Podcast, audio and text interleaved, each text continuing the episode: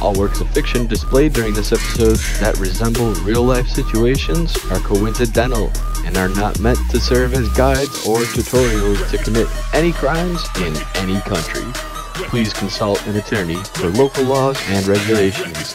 And as always, trust your inner criminal. Record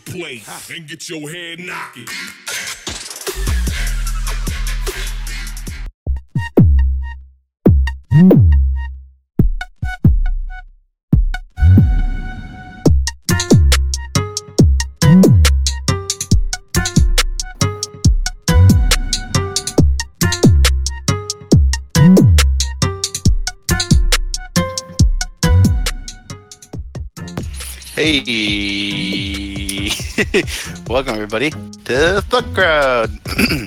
Hi, um, I just got back in the nick of time. I just got a headset and I'm stoked about it.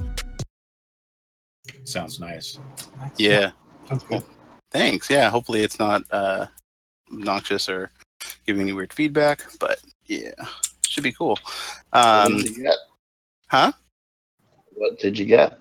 Oh, I got a like a Logitech one. It's just like a, a pretty cheap one, but I just wanted something that would be like not too overkill because I feel like a lot of them are like really like over the top. They're like they have like LEDs and like all this crazy stuff. I I, I just need something to talk into, and so I you know I don't really want. Uh, And you're gonna end up stepping on it too. yeah, ob- yeah, obviously, or, or like just pulling the cord on accident and destroying it, or yeah. At Something- least now we can hear that sexy, sexy mechanical keyboard ten times better. yeah, um, hopefully this will help mitigate it a little bit because it's closer to my face and I can mute it a lot easier than the way I used to do it. Because I, used to basically use like a conference call like microphone for like a, a, like a boardroom, and that's um, very unwieldy at times. But yeah, so hey everybody, thank you for tuning in. I realized earlier that there was no music playing at all um, when I started the stream. So I apologize to everybody who was just sitting here listening to silence and waiting, but we still have people like chatting, which is kind of cool. Um, but yeah, oh, and it also says Sunday stream. Wow, I'm like really dropping the ball today. Um, all right, episode 17, bug bounties. Um, so yeah, today we are going to discuss bug bounties and everything that comes with that. So hold on one second. Let me pull up my thing here.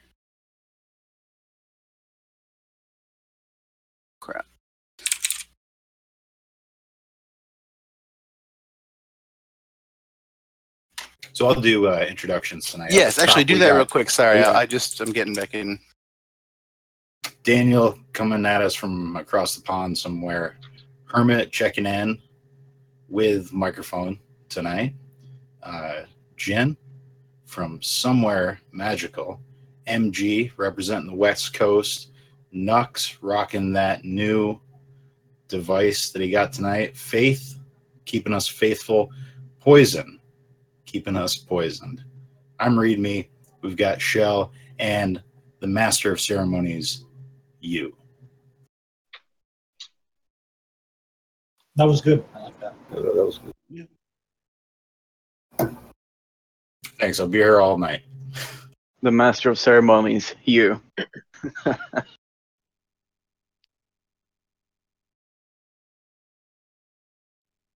Uh, now what do we do? Well, we have some news. I mean, we could. Yeah, let's rap about that Yeah. that 100k bug bounty that Intel paid out. Oh yeah. Um, does anybody know? Daniel, you have anything to say about that? Well, uh, it seemed seemed like every everyone noticed earlier that uh, Intel paid out a hundred thousand dollar bounty earlier today, and apparently it's a new vulnerability that's closely related, quote unquote, to a Spectre variant. So Twitter, Info, InfoSec Twitter, pretty quickly picked that up. Yeah, so 100K, I mean, that's got to be worth like a lot more, right? You can buy more Intel CPUs to hack on. One or two. Yeah. What does it's a lot more if you sell it to like one a back channel, not to a bug bounty. Uh, I, ju- I just mean like, uh, you, you know, like if you look at the amount of money that it cost Intel uh, with with Spectre, and like if they've got a, a new bug, I mean, they're they're making they're making out pretty well on this deal, selling you know buying it for 100k. I think the real thing is here is uh, the the chips that have been patched for Spectre and Meltdown. Meltdown. There's um the new microarchitectures that are supposed to fix all this. Like, does that now have to happen all over again? That's what I want to know. People keep discovering new vulnerabilities, and Intel keeps fixing them with new hardware. Right? Yeah. Like, yeah, it's it's an evil it's an evil circle. Well, new CPU, new vuln. Any anytime they introduce any kind of software, they screw that up tragically as The well. thing is, so- Not Oh, everything can be fixed with a microcode update. Yeah. I think the real question is how many more of these are we going to see? Like no, we, two pretty big ones in like a year. So it- has Apple decided whether they're getting rid of Intel altogether and doing their own chips? well, PowerPC is dead, right? So I remember reading about that. Let me find it. SPARC is dead. Thanks, Oracle. Apple plans uh, plans to use its own chips in Macs from 2020, replacing Intel. Yeah. Or MediaTek, that'd be great. Suddenly, if iPhones were exactly the same hardware as all the shitty China phones, that'd be fantastic. Glorious. So many zero days all over the place. So many exploits. I was trying to privesc on my TV earlier, and it looks like the internals of the actual computer uh, running LG WebOS is a MediaTek, a, a MediaTek board. Yeah, that's that's a It's everywhere. Mid-tier. Any mid-tier brand name, that's what you're gonna get. What what are your options? You got MediaTek, you got Qualcomm, or you got Intel. Consumer devices. MediaTek is the cheapest by far. So I mean, it works. TM. Um, so we we had another um, thing that I thought was kind of uh, interesting today. That was about Timehop. Um, so apparently, people had stolen or had got like had taken all the data from Timehop, which is like a uh, like a service that like archives your old uh, Facebook posts, and it um it like just says like oh hey you you know posted this a year ago today, and it'll like show you just old posts to just print them up. And so this basically, the data that's on here is everybody's Facebook posts, even if they're private. Like, um, which is pretty crazy. There's 21 million users that were using it. yeah. I Yeah, think the someone big popped their cloud provider account apparently. Yeah, Yeah. It, included all sorts of stuff like uh, like tokens. Mm-hmm. Um, obviously, phone numbers, first and last names, email addresses, all that, all that jazz. You know, it's pretty weird, uh, pretty wild that this is uh, this is just there, and you could do this. Like, I mean, like it just seems like this is something that I don't know they would have protected a little bit more, given that it's given complete private access to your data, like on Facebook. Even post that you just posted that's just you, or private for only you. So yeah, very, All social media apps leak so much information lately. There's Facebook with Cambridge Analytica. Uh, there's Twitter with their bot, and people scraping and using abusing their API, and now this. Yeah, no, there's like quite a bit, and I think it's because at this point now, the you know social media companies have so much data on everybody, and they're so ubiquitous that it's like I don't know, like if you talk to somebody, like a regular person, they say, "Oh, I don't have a Facebook or I don't really use social media," it's like seen as weird, you know. Do you Just like, guys are you guys getting the the advertise like I've noticed on normal TV now there's Facebook ads like ads hey come back to Facebook we we're stopping fake news Yeah, right. I've seen that in uh, Yeah. people uh, uh, defacing real life uh, advertisements for Facebook as well. yeah yeah I've seen uh, Oh, that's good. I'm down with that. That's cool. I'm gonna find a link to it.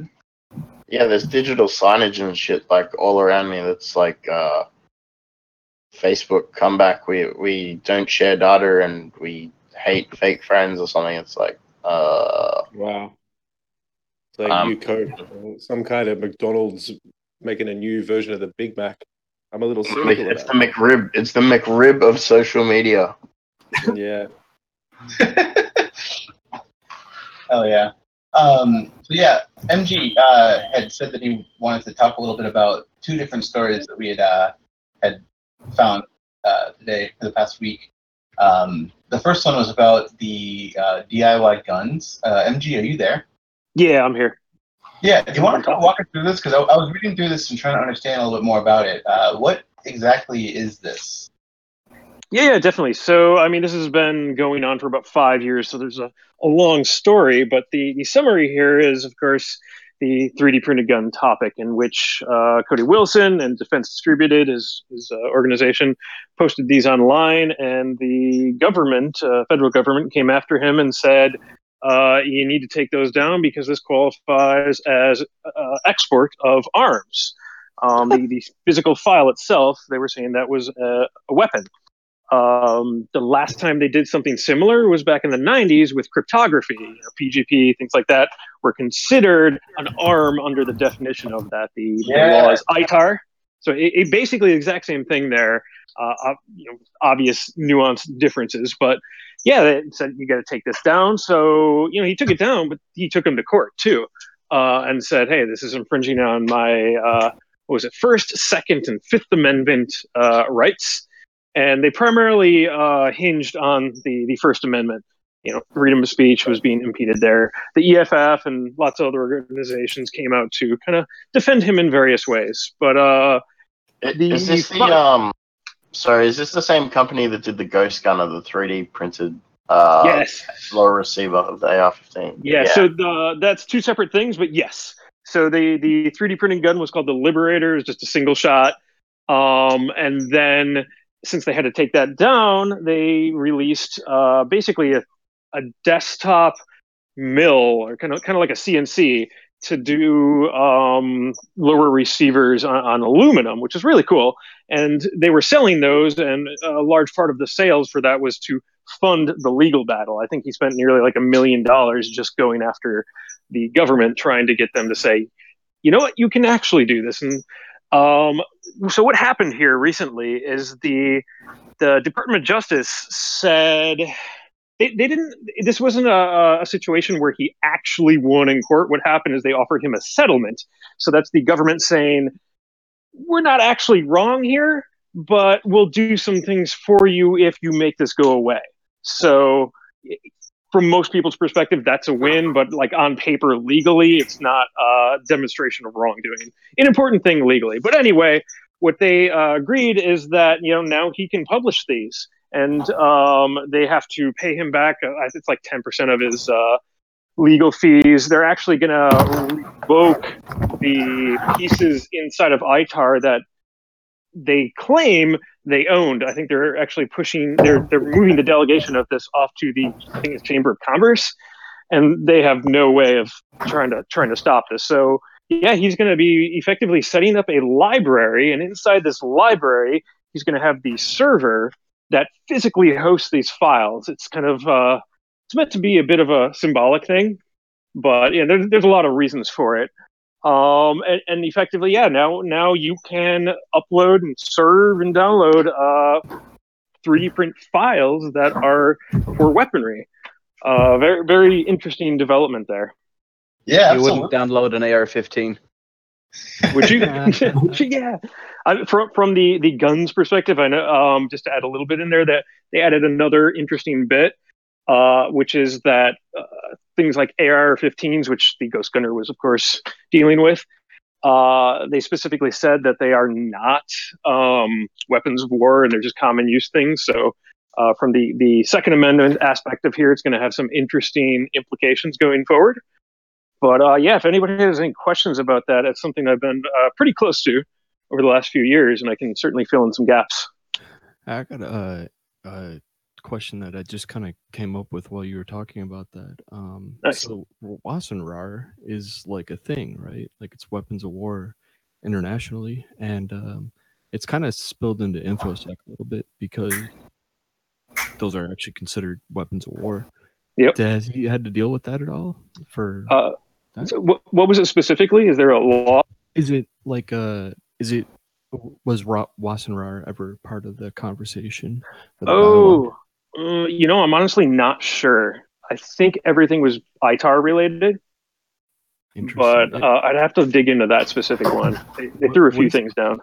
What's ITAR again? Uh, import export of arms, effectively. I think it's in, international trafficking arms okay. regulation or something like that. ITAR. In- So yeah, I would, I would imagine it's probably along the same lines. So interesting. So they didn't classify it as a weapon of war then. They classified it as individual. Like. Uh, yeah, they they said that the types of weapons aren't actually weapons of war; they're you know the general consumer weapons. But even further, that the the files themselves were they fall under the First Amendment effectively.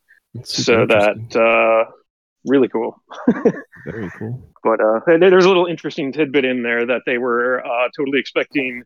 This delves into the politics of this, but uh, they were expecting Hillary to win.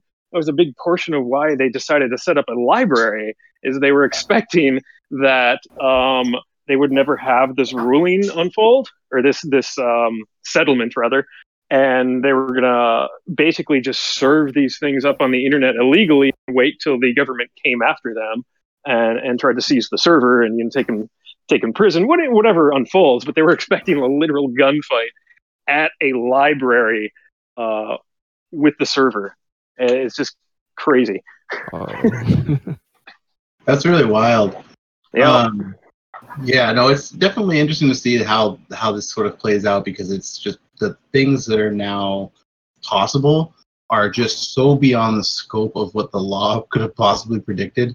Like 30 Yep. years ago, you, you Mhm. 40 years ago, people who are still in office now making laws would have never been like, hey, you don't know anything about computers, do you? Well, do you think that computers could just literally print a gun out? Like, Yeah. yeah, you could You never. wouldn't download a car. Hell yeah, I would. Yeah, would. But nowadays, I mean, people can 3D print so many things, including weapons, and it's just like it's crazy that now there has to be just. I mean, we're gonna get into this this topic uh, about like uh, laws uh, in a couple of weeks um, regarding computer crimes, but it's interesting to see how the sort of scope changes, where it's either too broad or too restrictive. It's definitely Yep. Just an interesting thing to see uh, play out. Exactly. I'm guessing this is going to set a very interesting precedent for a whole lot of things. Yeah, Yeah. absolutely. I think it's a really interesting conversation when it gets into international too. I think that Yes. really changes stuff. So, what about automatic weapons? Uh, yeah, so there was a couple of exemptions in there. Um, uh, so it, the files themselves are their own thing, and you, of course, I'm speaking within the scope of the U.S. anyway. You still have to abide by all the things like you're not allowed to literally make any weapon, and if if you're prohibited, things like that. The this was specific to just the files themselves. But they did mention that automatic weapons shouldn't be included in this allowance. And there's something interesting about caseless ammunition. Um, and I, I don't know the details on that, but that was another thing that was not allowed. And I think it's just something weird about how ITAR uh, has kind of artifacts built into it. So I think over the next week we'll get some details on why that is. But it's very likely just uh, firearm specific.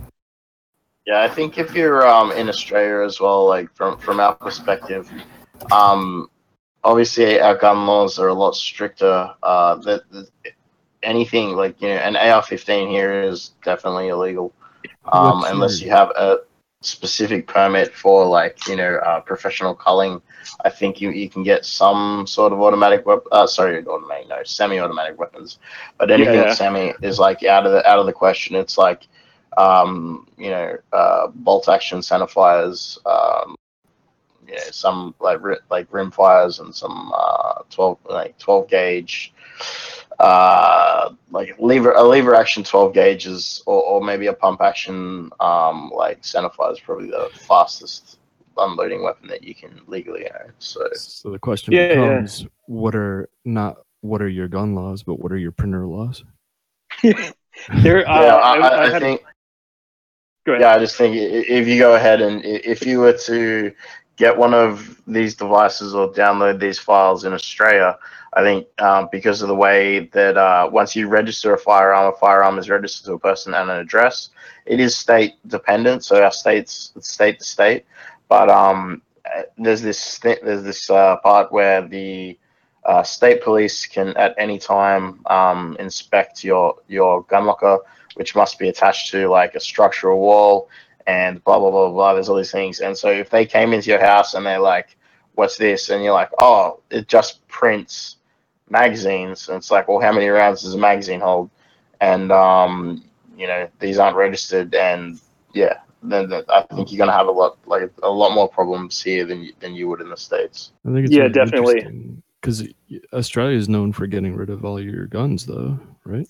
No, no, no. We didn't get rid of all our guns. We got rid of uh, semi-automatic and automatic weapons. Um, Yeah. We got rid of uh, most. Like, if you want, you can still own a pump-action fire um, shotgun, for example, Yeah. if you meet the requirements. Um, if you have a specific uh, permit and uh, use case for owning um, a suppressor, you can also own a suppressor. But if you don't, you can only own a flash suppressor or a muzzle, a muzzle brake. So And- threaded barrels are like there's a lot of nuances between the states and stuff as well. So you, you have Yeah. to know where you are and, and what you're doing. Um, so this stuff sort of might apply to us in the future, but I think right now, I think obviously America's obviously at the forefront. Yeah, they, the uh, in some ways you guys are better off than you know the state of California. Like suppressors out here are just no go in any form, and Oh, uh, you, kind of need a real good, a real good reason. It's like Oh, you- not- totally. We just don't have the option. But uh, yeah, to kind of tie that together with the the recent news, and uh, yeah, if, if I were to want to produce a 3D printed gun, there was actually nothing stopping me from do that, doing that. Uh, to begin with, in context of this, uh, I would just have to source the file not online or you know something like that. They, they were effectively stopping him from serving the files online. Everything after that still uh, applies. So in California, I'd get that file, and then uh, as as of this year, the the laws they put into place effectively say you have to call the state on yourself to ask them to do a background check on you. And if you pass the background check, then you're allowed to make your own weapon, but also you need a serial number that you put on it as well. So uh, I don't know how well that's actually going to work in reality, but you know that's the law, and you would have to follow that uh, if you wanted to make the gun in the state of California, for example. definitely, I think, uh, you know, like serialless weapons, like serialless fire, firearms, uh, um, not even the majority of, of, of illegal firearms in Australia. I believe the majority of illegal firearms here are simply just uh, legal, like they would be legal firearms should they Yeah. were, were they registered.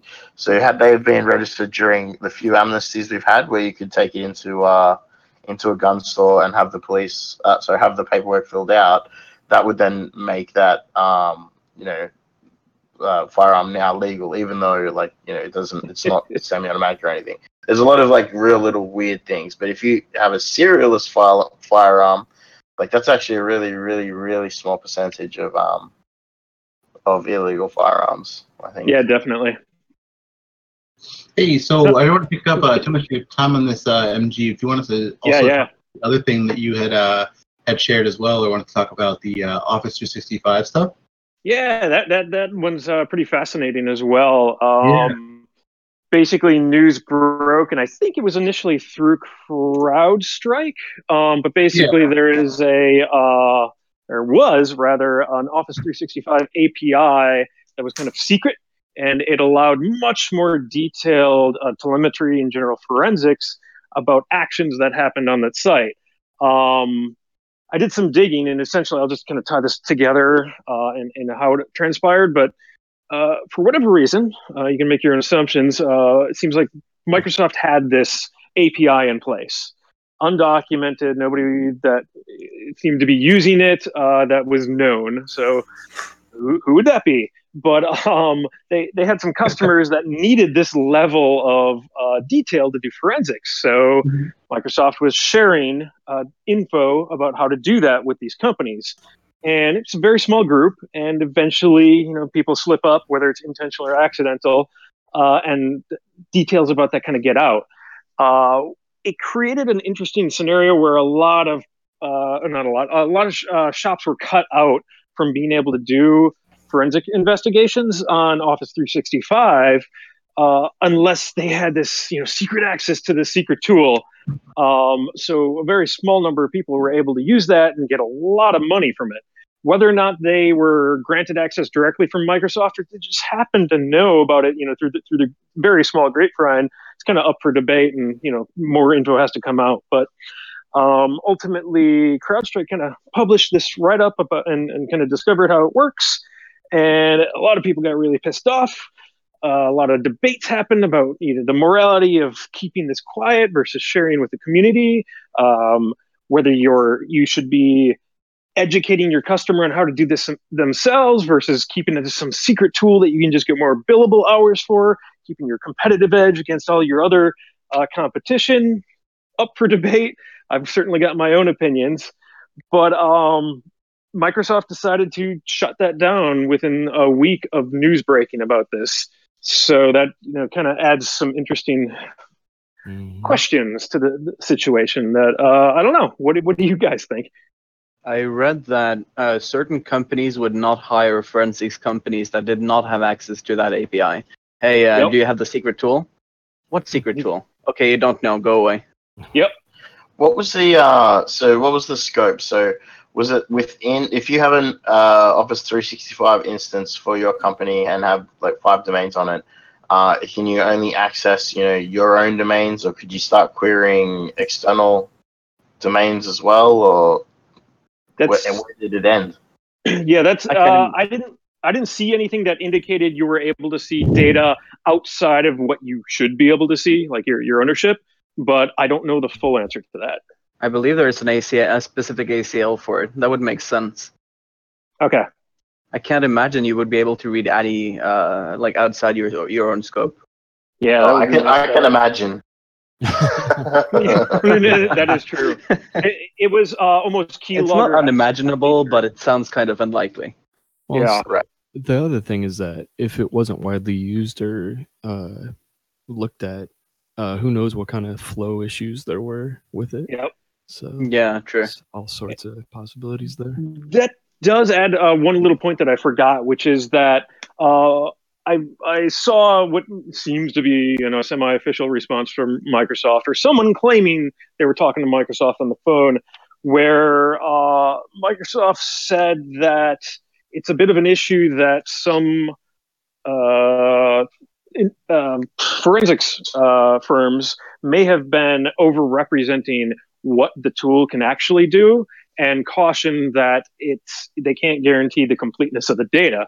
So there may be some interesting cases uh, in the future where these firms who were hoarding the, the tooling and selling access may have actually been uh, selling Im, uh, in, improper or incomplete forensics data to their customers. And if those customers figure this out, that'll be interesting. You know, who's going to sue them first, their customers or Microsoft for using their tools and you know selling access to the tools?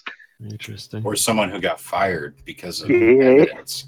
Fired Yep. oh, I mean, it was just an undocumented API to the I think- service that you bought access to. It does Yep. give you though, if you look at uh, some of the data in the post, like uh, it, it gives you a little bit of an insight of what Microsoft are storing. But even now, they might not be serving it anymore. But it's still getting stored, right? yeah, Yeah, I think they just re- removed access to view some of it. There might be more hidden unicorn tools that we don't even know about. True. Yeah, absolutely. people discover sort of uh, secret APIs or undocumented APIs and just like what you can actually pull from them. But um, speaking of data that people didn't want you to see, uh, I saw another really interesting article. Um, well, it's not even interesting as much as it's just like a, another face kind of moment. Um, so apparently, another fitness app has done another uh, exposure of locations of spies and military bases. Oh yeah, Oh, Polar. Polar. Yep, yeah. polar. So it's just like, just like the one that happened with uh, Strava. It's like Um, exactly the same. It just Yeah. it's history repeating itself, you know? Yeah, and it, it just The seems thing like is that Polar leaked even more data than Strava did. yeah. Yeah. Well, what kind of stuff like is it was- actually leaked besides location data? Um, You know? apparently covering everything a user has uploaded to the platform since since 2014. Amazing. The, oh the yeah. investigation describes all sorts of interesting targets in the data. An officer whose airbase hosts nuclear weapons, Western military personnel in Afghanistan, yet another officer uh, whose profile carries his, carries his name and whose location hosts drones. Who, I, I think there were a few instances where people who actually set their profile data to private still had their data Yeah. exposed. Oh yeah, Which didn't it happen was- on the it other was one. All of it. And Yeah. like I'm not sure about the the first one if you could find individual user data, but this one was very specific in that you could search by user, um, which means that you could see like if someone were to say you know how, like go on a run around the block of their office for lunch and then come home and then go on you know a run at you know anytime between 2014 and now from their house you could match the location of their house with their actual workplace I swore that the uh the previous one had that uh, uh, as well, like the community. Yeah. Whatever the hell, right? Well, I think what we talked about before, Dan, was we re- were relating it back to um, pleaserobme.com. That whole I'm out of my house, come and rob me. no i didn't do too much uh, like looking up on the old one i did read the article I dropped it again. Oh, yeah. This is cra- this is pretty crazy. I think that it's like Well, who's um, next, right? Like it's gonna happen again. Yeah. Apparently, and it's gonna be like in a few months. So who's it gonna be? Is it Fitbit? I hope not. yeah. oh, I hope so. it just it's I feel like it's just a matter of like when at this point for a lot of these things, and it, it just it sucks because like what do you I don't know like uh, people want to track their fitness like it just seems like like why why are these companies just like not handling data properly? It I just A little bit. of the the really scary thing secure is that it's facilities not, they they bet. it, it's Sorry, not go ahead, breaches.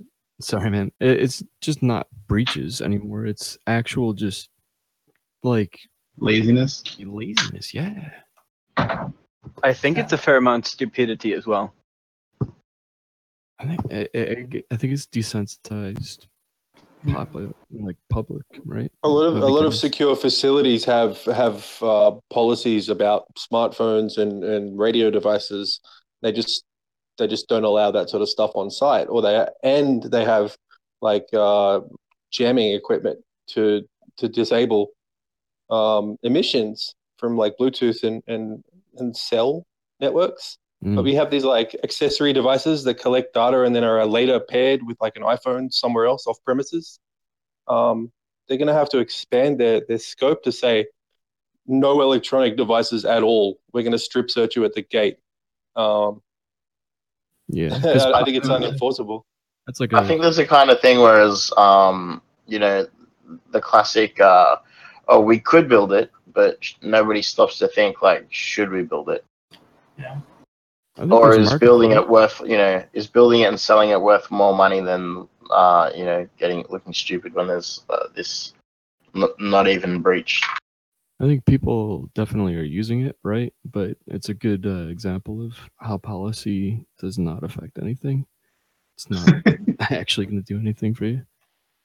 Well, speaking of uh, cost benefit analysis, the next story here I think is really interesting. There's a new new uh, virus, I guess you would just call it malware, that decides if your computer is good for either mining cryptocurrency or for ransomware. Can you guys read this one? Don't ransom. Ransom. So it, it, it- basically there's like what like in the, there's, a, there's a one if else statement. If I have enough power, mine else ransom.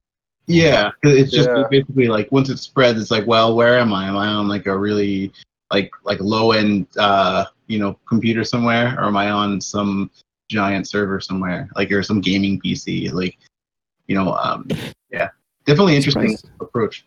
Yeah, I'm it's surprised we haven't conditional, seen right? AWS focused ones. I think- know? I I think think the next thing that'll come up will be kind of like you know which coin to mine based on the you know uh specs and then how much to ransom if it's going to ransom be like oh this person lives in a third world country they probably can't pay that much of a ransom we'll just make the ransom smaller You know, Yeah. what would be a really a really good ransom would, would be to insist that the person gets like a decent video card before they can unlock the computer. Can you imagine? They could actually Treat check yourself. multi-stage Also- like extortion. Uh, regarding AWS, this AWS does some pretty like uh, like great heuristics. If you try to mine anything on an AWS instance, they shut you down almost instantly. I don't know. They didn't have a problem taking my money when I was doing it. they took a lot of it. I remember what trying to run that like so when services were banned on um so like you couldn't IRC from like insert shell shell provider here. So you just like get the source for IRSSI or whatever and just uh, run a quick sed and, and a find replace for like uh, IRSSI to KSH. And it's like I like Korn shell, leave me alone. Nice. Um, yeah, the next one, oh, um, this one I thought was interesting too. Speaking of cryptocurrency, um, so Japan has issued their first ever sentence for crypto jacking for somebody stealing um, cryptocurrency or for illegitimately mining um, cryptocurrency. I, I Um, love how much the guy made off this. That's the best part. Yeah, a whopping forty-five dollars. What? And they give him a prison sentence? That's fucked up. Five thousand yen. Man. Yeah, it's just they yeah they basically they use CoinHive then they got in trouble for it and that's just interesting to see that people get in trouble for it and the fact that also that's how much money you make. No, Not that's to they're mention- making an example. They're making an example out of that guy for sure. Yeah, yeah, absolutely. We have to remember something about this one. This one um, is a bit different as well because the users who were quote infected uh, chose to download this application and run it. It just didn't say that it was going to mine crypto. So this wasn't like an exploit that that you know started mining crypto in the background or whatever. It was just like straight up user wants application, user downloads application, runs it, it mines crypto, and we get into get this- told about it. We get into this gray area where like uh, adware or or any other like potentially unwanted program kind of software um that's okay. In the background as long as it's not actually spinning cpu cycles to do blah like that's pretty Yeah, yeah, you can have 47 AOL toolbars that all like bring revenue back to AOL, but as long as they don't use any CPU, it's all right. yeah that, well, that's nuts. I mean Mm. yeah uh, from from a from a crunching numbers perspective the cpu doesn't know what it's it doesn't give a shit. It doesn't know whether it's crypto or or serving ads or I, I don't know why the law would differentiate between computation, but Yeah. Yeah, I think it's because it's it's intentionally it's intentionally used to make money. It's just another thing that is the laws yeah, have to catch up with it. It's it's pretty. Nobody could have predicted even like ten years ago this would have been a Yeah. thing where you could illegitimately somehow make money off of somebody's computer out of nothing. That's just right. like it'd, be, it'd be the same as if you're in some some new game and you found a way that if you just kept pressing this button over and over again, you could defraud money out of other players and steal their imaginary gold coins or whatever. Um, the law would look at it from the fraud perspective, like what was the intent? Was the was the did you obtain financial advantage by tricking people? Yes or no? No. We don't really care like how you did that, but that's that's the crime. It's really Yeah. unfortunate though, because you're talking about like forty-five dollars. So they're they clearly were going after somebody that didn't have any money. Like this guy did not defend himself. To you know, he didn't arm himself to the teeth with uh, the best lawyers. He he got railroaded. It's kind of messed up. Was Yeah. there any sort of? Uh, I don't think there was any sort of numbers on how many clients actually got hit with that. I think it said ninety actually. Um, ninety people had downloaded this malware That's or nothing. program. Yeah, We could Yeah. do a tornode and get more in like twenty-four hours. Yeah. I think, it, I think what you meant to say, Dan, was somebody could make a tornado. Oh, yeah, somebody, somebody. That's, that's Swim Guy. That's one guy. Yeah, where is he? Um, so, um, yeah, uh, another story that I saw this week that I didn't get to read too much into, but it was kind of interesting, and I wanted to mention it was that there is uh, a cyber espionage group was uh, accused of um, stealing um, D-Link certificates for malware signing, which is like I don't know, they were stolen from the uh, a, a company called Changing Information Technology Inc and um, it, they've been used to sign a, uh, a backdoor the Plead malware. I Uh, could see like Netgear being a good one to go after, like a Mhm. well-known company. But man, what the heck was the name again? That's sounds oh no, terrible. no, it, Changing Information Technology Inc. I mean, if I see that, if I see a driver signed by that or something, it's Mm-hmm. uh, still gonna pique my interest.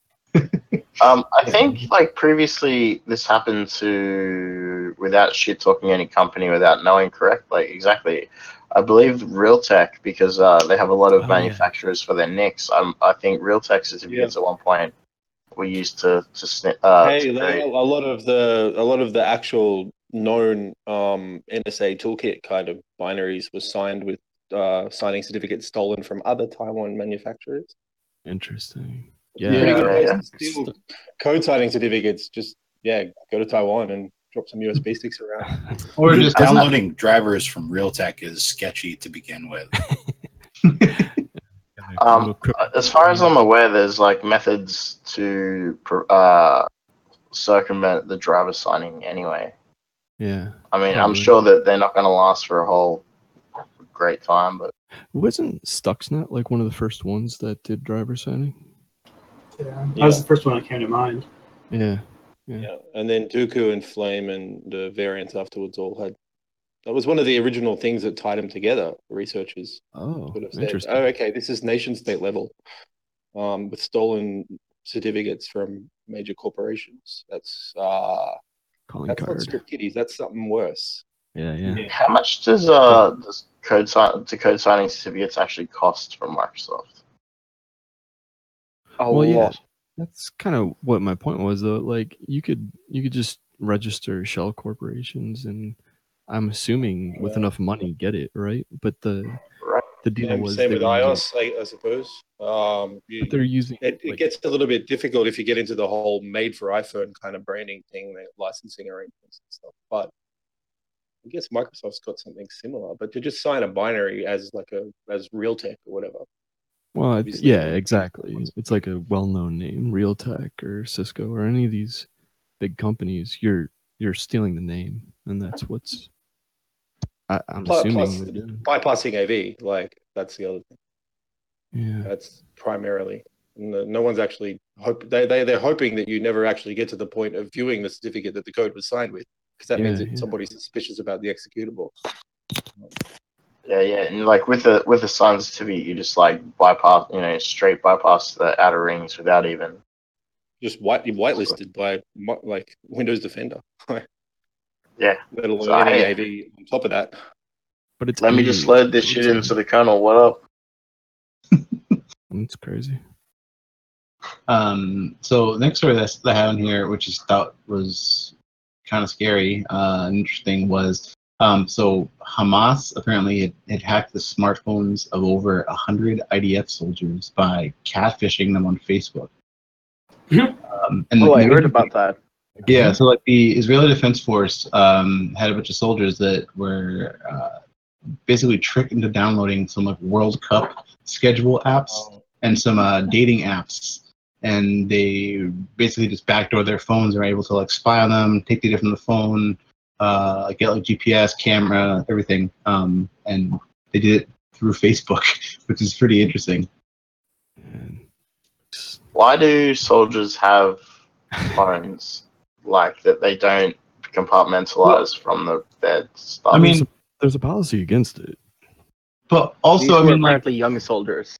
Yeah, I mean, it's compulsory to serve in the Israeli Defense Force if you're in Israel. So, like, they, they, they're like, imagine being 18 and being forced to go to the army and just wanting to chat with hot singles in your area. Like, you know, obviously you're going to click on shit. Like, it makes sense. It's a, you know, interesting target, but it's just interesting to see that that's the, that's a tactic that is being used. I know I've I've heard this story before, so it's interesting that it's continuing. It's amazing. I wonder if you're uh, like deployed, right? You deployed. You're in the middle of I don't know the arse end of Syria or something, and uh, you just get this like hot singles in your area, and you're like, oh hell yeah. I mean, yeah. like ISIS singles, like in, in that area. I don't, I don't really.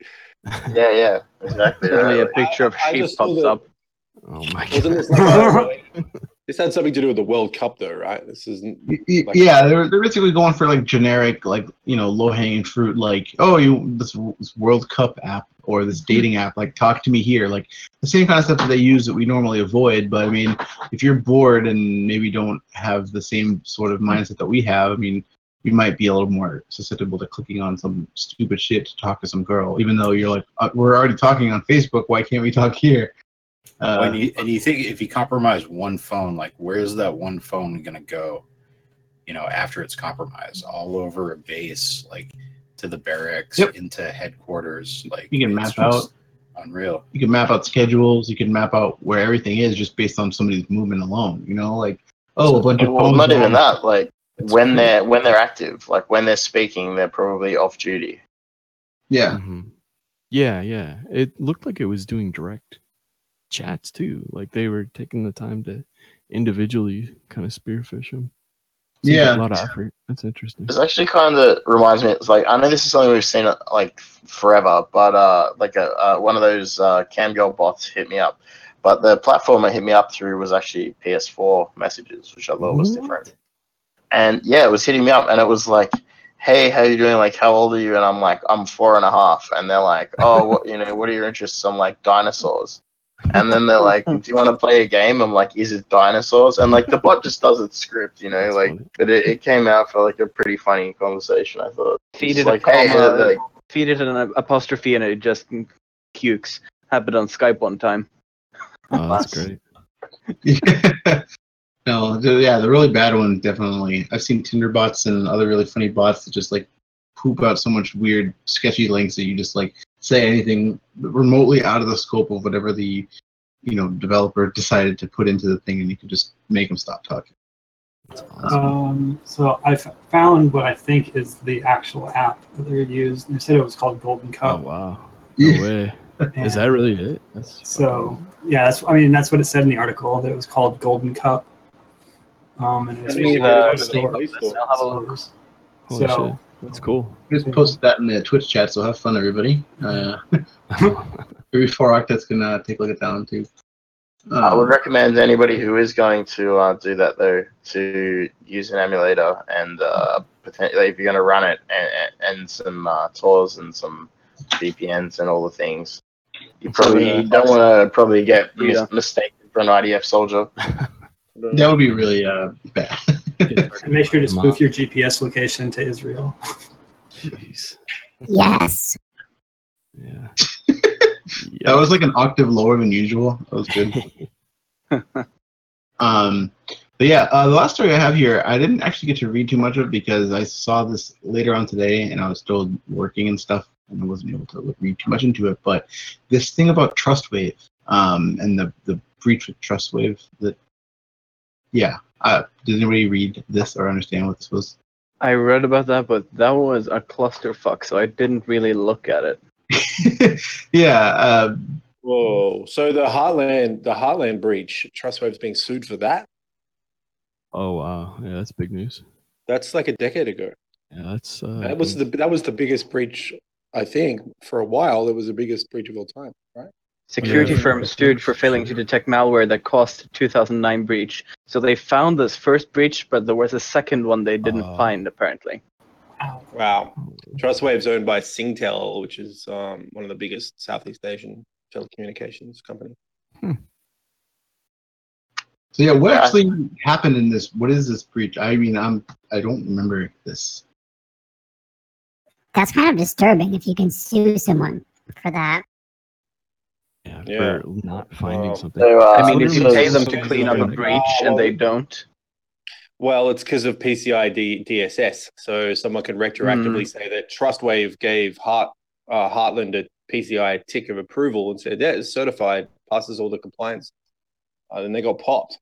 Uh, so apparently, I'm just looking over this quickly. Trustwave had been contracted to perform yearly checks of Heartland in compliance with PCI's data requirements in 2005. Trustwave did not detect that hackers had installed malware in 2007 through a SQL injection attack that allowed the attacker to issue commands to an internet exposed database. So, So this is- Trustwave. this is related to the whole- A year, a year later, they also missed malware actively running on Heartland's domain. So this is also related to the whole uh, Unix terrorist deal, right? Uh, for people that What? are What? Unix I think it was Heartland. Uh, that was TJ Maxx or whatever, right? I was thinking it was this. I I know where your head was at. I was thinking the same thing, but it, a payment processor. I th- I don't think it was Heartland. I think it was something else. I don't recall offhand. So, but if you're certifying someone for PCI compliance, you know, It's awful. I- it. you're But yeah, you're you're not the one you're not the one who's doing a virus scan on every computer in their whole system, right? You're just well, yeah. You're just no, a you actually QSA. though. If you're doing audits, you potentially are looking at virus scan output or looking at processes that are running, and uh, Well, I mean, they could have just like put out like a bunch of QSAs into their different tech departments, and a QSA is a policy person. They're not a um. So you know, they're PCI policy. They're not. They're not a technical person. So they could have just sat there with the the QSAs in the room, and the QSAs got like their 300 page PCI checklist and gone like, do you hash um credit cards in this manner? And they would say said yes. Do you store the first six digits in clear text and, uh, for later use? Yes. Do you store the last four digits in later use for, um, you know, for uh, the user to see which card they used? Yes. Okay.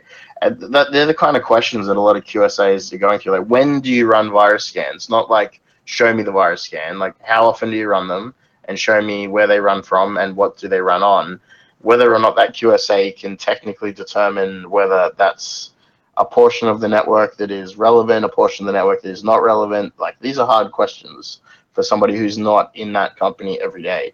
So, which is like you assume that Trustwave would be able to bridge that gap, but in any scenario with any size business, like bringing in a third party to ask these questions, you really need to rely on that company themselves to come back and, you know, uh, tell you the truth and and be able to know what the truth is as well. I guess is the, the hard part. yeah, I hopefully, like people be reasonable, and uh, it seems like something that should get thrown out pretty Uh, easily. to put on my um I don't have a cis, but to put on my imaginary cis hat, um, one of the correct um ways to ugly deal with a, in risk management, right? Uh, this is why PCI DSS uh, enables e-commerce to work at all. This is why we're allowed to send credit card numbers on the internet at all, is because we have this compliance standard, which allows companies to transfer the risk away by insuring against it, and that's exactly what they've done here. Um, and that's an acceptable, like that's the way banks think. They're like, what is that risk potentially going to cost me? Oh, a million dollars? All right, we'll insure it for a million dollars. Uh, Oh, we'll insure it for we'll, we'll insure it for ten million. Now who cares? It even says in the article that they were hired to assess, not manage the risk. So that's freaking ridiculous. It's really it's a bad precedent because there's a lot of uh, vendors out there, just like Trustwave, like Qualys, that do on-demand PCI compliance scans that are just a basic Nessus kind of uh, burp active scan and spider against like the looking for OWASP top 10 stuff. And they run it in a time box period, and they're like, right, well, we scanned all of your properties that we can see, and SSL is fine. We didn't find any like SQLI or cross-site scripting or anything. So here's a tick that says you've had your yearly PCI scan done. What's that So other the auditor Qualys comes along and says, you, Sorry, keep going. So just so just to just to uh, emphasize what you said. So when the, uh, the auditor comes along and says, "Do you have yearly securities tests done?" They go, "There, here you go. Here's the Qualys PCI scan uh, that we paid five hundred bucks for a month ago." Yeah, so Qualys I saw a also have Trustwave guy who worked for uh, SpiderLabs at the time give a presentation at one of these local hacker meetups, and he was very uh, unimpressive. I feel like taking a fucking nap. So I don't, I don't really have a lot of faith in their aptitude, you know, as a company. So whatever. Uh, Just based on my interactions with that one guy, you know. Yeah. I, I did walk out of a uh, the malware that free works show from Mozilla at now. DEF CON. Oh, good. Yeah, so like I was at DEF CON one year and they were doing one of their Malware Freak shows and basically the, the talk went like this. Here's a POS terminal, it's infected with uh, malware. We're going to scan this card, or like we're going to swipe this card, um, and then we're going to run some Perl scripts we're not going to show you. And here's the track data. and I was just like, all right, I'm getting up and leaving. I don't, I can do this at home. I remember that one. Wait, well, uh, where was it at? That was at DEF CON. Oh, okay. I think that might have been the last DEF CON talk I really paid attention to. You got up, you got up and left. Yeah, I got up and left. I was like, this is extremely un- like it was that they were like, we're going to use the terminal now. CD is everyone following, and I was just like, holy shit. Wow. Oh, geez. I just I just googled something I was just talking about, and I found on isc2.org they're talking about risk management. And as an example of transferring risk, they say uh, you may transfer the risk, for example, by forcing business partners to enter into a binding contract that places huge costs and liabilities on them for security breaches while leaving you squeaky clean. Don't laugh. PCI DSS, does this. That's what Yeah, it says so- page. That's that's With the um, page. with Qualys as well, like they have the is it Earthwave? I think the product is called. I'm pretty sure it's a Qualys product, and they they want your SSH keys for your boxes to log in to do scans. So now your SSH keys are in the hands of Qualys to log into your prod. Like, lol, what? Uh, Tenable does that too. It's pretty standard actually for credentialed scans. There's there's there's lots of like COBIT and HIPAA and compliance and stuff that says, are you having full uh, patch management scans done? And in order to do that, you have to log into every single device on the network. Um, qu- whether it's Windows or Linux, you have to have administrative privileges to query like patch revisions and kernel versions Yeah. and stuff. Service accounts and shit. Um, yeah. No, it's interesting to see that this is just you know ten years later somebody can get slapped or something like this. Um, for not managing it properly. Like actually, um, Right. Faith, it's like as like somebody who does this, you know, what sort of responsibility, I guess, do you are you liable for when you do a PCI scan or an audit like this?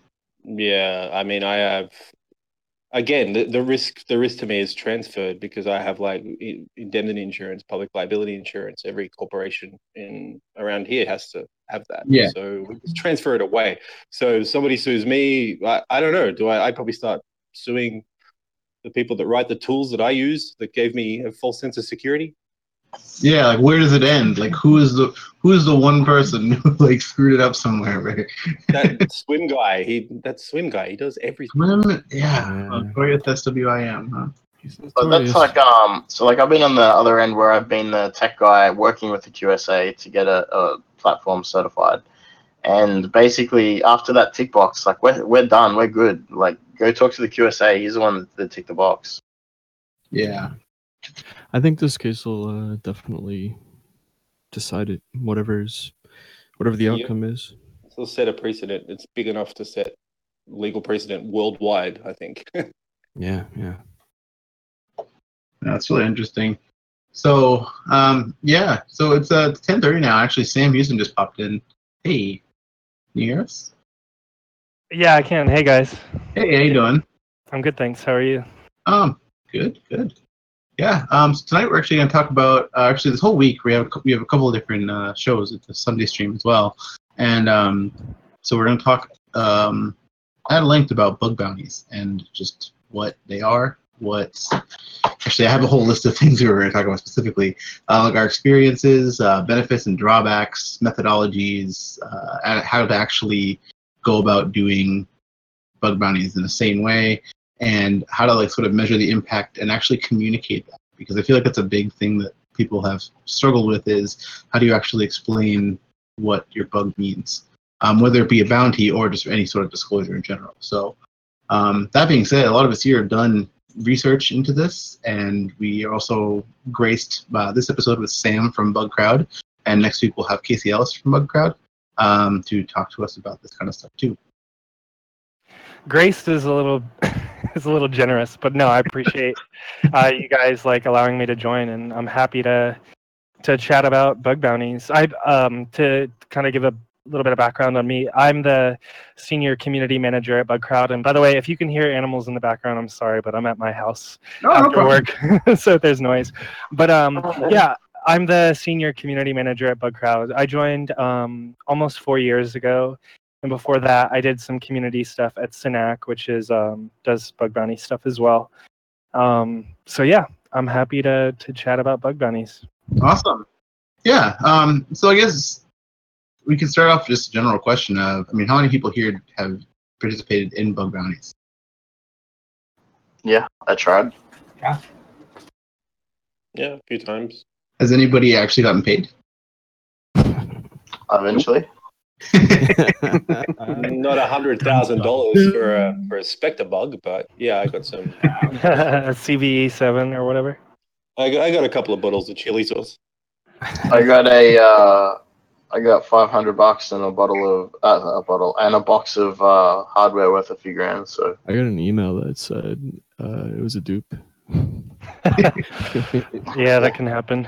Yeah. I got, I got one the other day actually that said your your bug at HackerOne has been closed as this company You're lagging no really bad. exists. Whoa.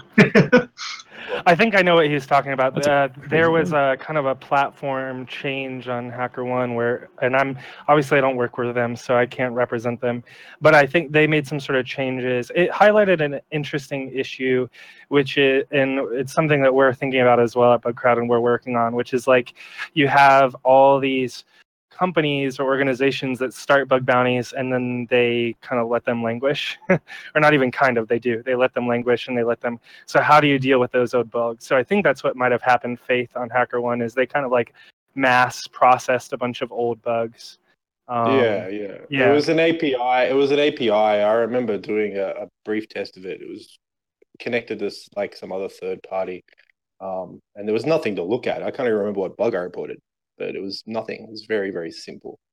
So happy to not get paid for that one. That's okay. yeah, but it, it highlighted. I mean, the issue that they were, like I said, that they were trying to solve is is a is one that we need to solve as a as a industry, which is like, um, you know, there's a lot of companies in this space or organizations that are operating in this space uh, as a from a vendor's point of view, whether they're like offering a bug bounty or just a responsible disclosure or whatever. And there's companies that are super active in this space, and there's others that maybe started and forgot, or maybe they started and didn't realize how much of a time commitment it is, or who knows what. Um, but they didn't really kind of follow fully follow through on it. So the unfortunate side of that is you have a bunch of researchers that are checking it out and they're not in the loop on how active or inactive or committed or uncommitted that organization is. So uh, in, in, in terms of how committed they are to the bug bounty and like being on top of it. So it's something that we've had to we've there's a bunch of different approaches to it. One of the at Bugcrowd that we took was we started only allowing companies that um, pretty much for the most part allowing companies that are only willing to like spend money on it essentially. Not ones that are wi- only willing to have free like they're not if they're not even willing to pay for the service as in they're not even willing to pay Bugcrowd they're probably not even not really that interested in the bug bounty itself. So it's there's some been in, some interesting um, challenges well a lot of interesting challenges in this space and that's one of them where you kind of uh, weed out the organizations that are not going to be like totally committed to this agreement that they're entering in whether they realize it or not. They're entering this sort of agreement or, or understanding good faith agreement with researchers and saying like hey if i set out these rules you and if you abide them i agree to do x. And that's i think uh, uh, you know one of the ways or one of the areas where uh, there's like disagreements or problems is because um, you know you're expecting these two groups to come together and enter this agreement and oftentimes that the company on that side of agreement might not necessarily be doing the best to uphold their end of the bargain So now, um, I have a question for like how how companies actually approach you, or you approach companies to actually do bug bounties. Because I mean, we see like sometimes very small companies, and then sometimes we see very big companies, and it's just like, how do you actually get them to get on board? Because I mean, there's there's some companies that I wish would do bug bounties, and that had a a, a better vulnerability disclosure policy in, in general. Um, but how does that whole process kind of work? Yeah, I mean, contrary to popular belief, um, at least from what I see on Twitter and stuff like that, I think a lot of people think that uh, bug bounties are a fad or whatever, and that the companies are just kind of spinning them up without really thinking about it or something like that. Or, or maybe, maybe a, with a more fair argument is that a lot of people think that companies are just doing it as like a gesture of saying, "Hey, we actually care about security," but they don't really, or something like that. Yeah. And I and I don't I don't obviously I'm biased here because I work in the industry, but I don't think that that's a fair representation of the actuality of of bug bounties because uh, as a company, Bugcrowd, and I'm sure our competitors, well, I know our competitors do the same. We're all going out there and we're beating down doors to try to, you know, get more business as you would expect us to do. And through that process, there's a lot of education and you know cla- uh, classic sales that has to go into getting people on board with this whole thing because a ton of organizations most of them aren't aren't keen to work with random hackers from the internet you know Yeah. it's like because that's essentially what you're asking is like hey giant corporation x who probably barely even test their internal pen testers or whatever. Like how about you invite a bunch of randos from the internet to hack you uh, and Yeah. not do anything bad about it or not do any ba- anything bad with that information? I, one thing that's always puzzled me is um, do you guys ask of your potential partners um, whether they've subjected, from a from a purely load testing point of view have they subjected their assets to intense scanning before and Yeah. has it fallen over because like if you've never had that before and you suddenly got 100 kids running Acunetix and Nessus scans across your entire class C stuff's going to fall over if you've never had any testing done before Yeah, exactly. Yeah, we had that. Um, Casey could tell this story on Sunday when he's on, but uh, that happened with one of the very first customers that he ever launched on Bugcrowd. You know, back when it was just him, you know, random ro- Australian dude, you know, uh, launching it on. I've got a pretty good idea. I know who was responsible for causing that problem. yeah, Yeah. Exactly. Yeah, so it definitely happened and and has happened um, over the years. Uh, You basically what happened is we try to come up with ways that we mitigate that sort of situation, and so one of the ways is yeah, trying to when you're onboarding them or maybe even in the kind of prospecting phase, which means they haven't signed a contract or anything. They're still like, you know, trying to sort out if they want to work with us or whatever. We do ask them a lot of information, trying to kind of understand their pen testing situation. Like, when's the last time you were in a pen test or what other security stuff are you doing? And we try to get an idea of what your security posture is because that informs how we want to do this. Um, so, So with- that with the case- yeah. Sorry, sorry, go on. Oh, well, I was just going to say that basically informs various things that we, uh, various ways that we go about this. One uh, of which is more more often than not, at least at Bugcrowd, we try to get you to launch a private bug bounty first and then go public.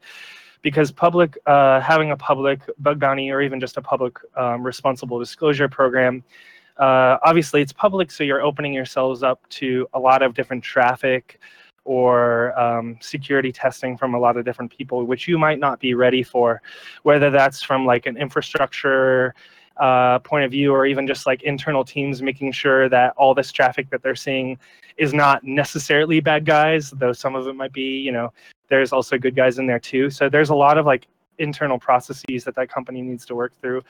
Um, in addition to that, they also need to work through the internal processes of handling all these internal, or sorry, incoming bugs from a bug bounty. So we have to work through all that stuff, regard or beyond just like web traffic or whatever, or API traffic or something.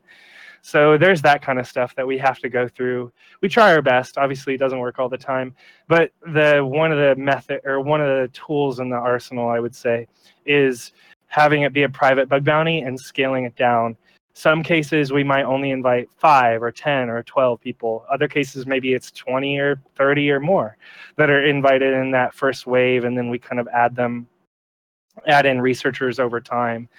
Uh, but yeah, we try to tailor it to each one. Um, I think people have a lot of issues if they try to if they try to approach this with like a one size fits all situation because that's just not it's not the case and um, i think that's where you run into a lot of problems if you kind of underestimate all the shit that has to go into launching these things so that they don't like turn into fire Yeah, I know that in the early programs, um, uh, there was a lot of confusion over the use of automated scanners and what exactly is an automated scanner. And uh, obviously, understanding you don't want people to just run hundreds of copies of Acunetix against a website. But yeah yeah, that's a bit of a gray area for me because most scopes that I've read of bug bounty scopes have had some some language around the use of automated tools, but I get the feeling that's more we don't want we don't want you to just cut and paste output from a tool. We want a little bit more customized than that.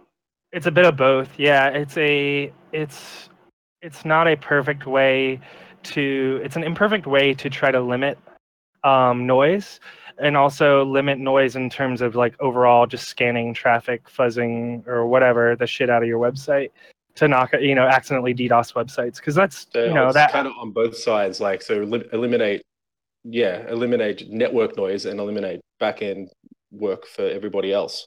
Exactly. The the um I don't have a great way of explaining, but there I would say that for the most part it's just trying to dissuade that. It's trying to dissuade people that don't really know much about their scanner. They're just clicking a couple buttons and letting it run. Cuz obviously there's a huge difference between like random script kiddie downloading a scanner and running it and going like balls the wall on it or someone that has a more measured approach to it and knows like how many requests to make per second or minute or whatever and they can have a more sane approach to scanning you know That's there's a big man. difference between those two things That's good to hear. detecting um, detecting that a particular scan was coming from a, a noisy commercial Researcher. scanner. Well, like if you're detecting user agents as coming from you know Nexpose or Qualys or something like that, does that disqualify somebody from a bug bounty if it says no use of automated scanners? um I think maybe a more pointed question would be if it's an automated scan and it produces a good result without denial of service, is it usually fair game?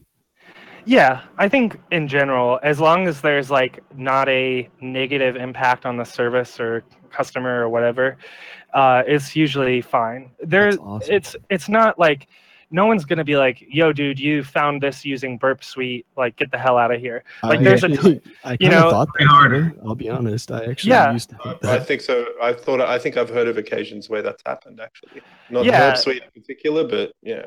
Yeah, that's that's at least not our intent. Um, and I'm glad to get on here and to talk to it. And that's frankly why I enjoy like going to to DEF CON and stuff and trying to branch out beyond just like bug bounty hunters, which is you know where I spend 95% of my time is just talking to bug bounty hunters.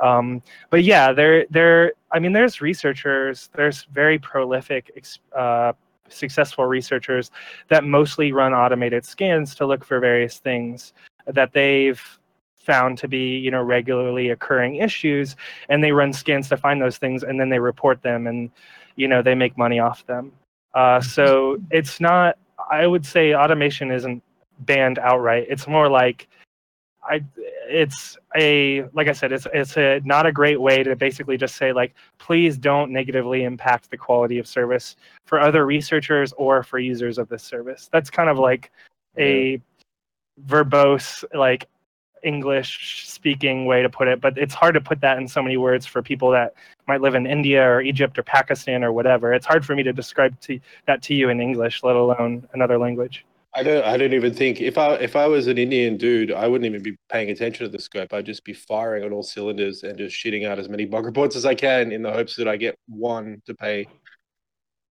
Yeah, I mean that's that's the thing, and I think that's I think um, that's one of the interesting discussions around the bug bounty community, because I think there's a lot of racism in security industry when it comes to people talking about Indian or Pakistani researchers or people from the Philippines or whatever, because mm-hmm. they basically they're used to getting like shit reports into their security app, and so basically a lot of people in the security industry, I think this kind of goes into what I was talking about earlier around this misconception of bug bounties basically being this like band-aid uh, a it's a band-aid and and b you just get like bullshit bug reports and I think people get that idea because that's what comes into your security at is someone uh, emails you and says, "Hey, I found a security bug. Please uh, PayPal me 500 bucks or something, you know, or I'm gonna disclose it."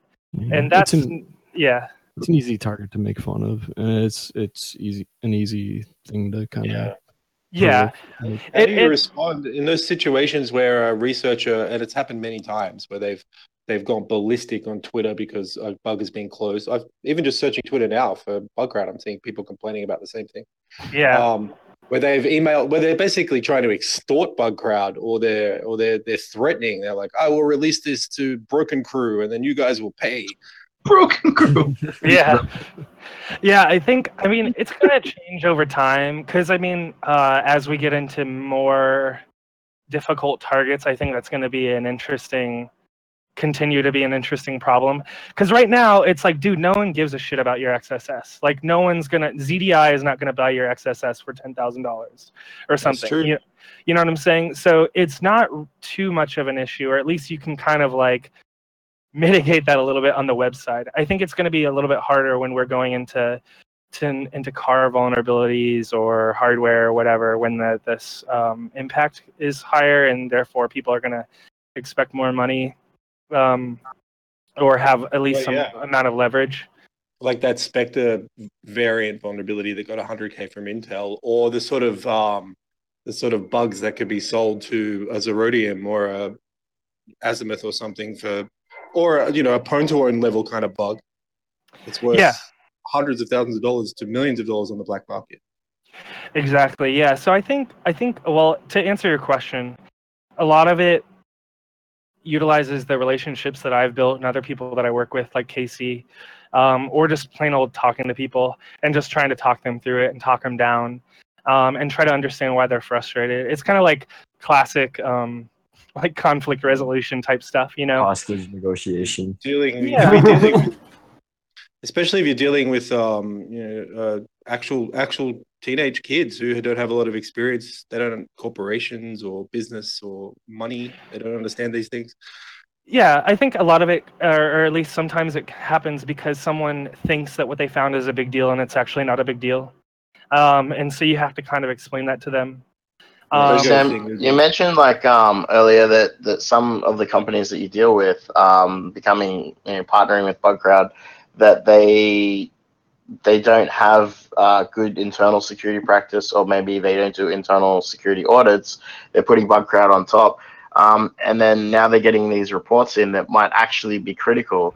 Is there a step that you guys take in between to try and sort of um, you know facilitate the communication between the researcher and the uh, and the company that doesn't realize that uh, CVSS 10 out of 10 is actually bad. Yeah, yeah. So um, I would say, you know, I, I firstly I don't want to try to say that you know any one Bugcrowd customer is one thing or the other. They're you know super secure, insecure, whatever. They come, there's a, they co- come across all different spectrums, um, and we try to help them along the way uh, to to become more mature, obviously, and become more secure. So. Um, if there is a disagreement, and this can happen with any sort of company, it doesn't necessarily uh, matter about your security maturity or situation. It might be just like the person that you're working with just doesn't like the the security analyst or whatever at the at said company just doesn't think that this is a big deal for whatever reason. And that totally happens. I just heard an example about that the other day where this one person at this company just thought everything was shit and then it got moved over to a different person in the company and everything was fine you know? So obviously people are people and there's uh, variety and and things like that uh, with that. But uh, i would say in general um, when there's a disagreement we ask people to reach out to Bugcrowd and then ultimately what happens is then we go and talk to the customer. So that's been the benefit there's been a lot of uh, pluses and minuses to Bugcrowd's approach to, to this marketplace which is what we would call as more like a managed marketplace and that means like we we can't just sign up like we can't just stand up a website and say hey we got supply and we got demand and we'll just match them up and everything will be cool.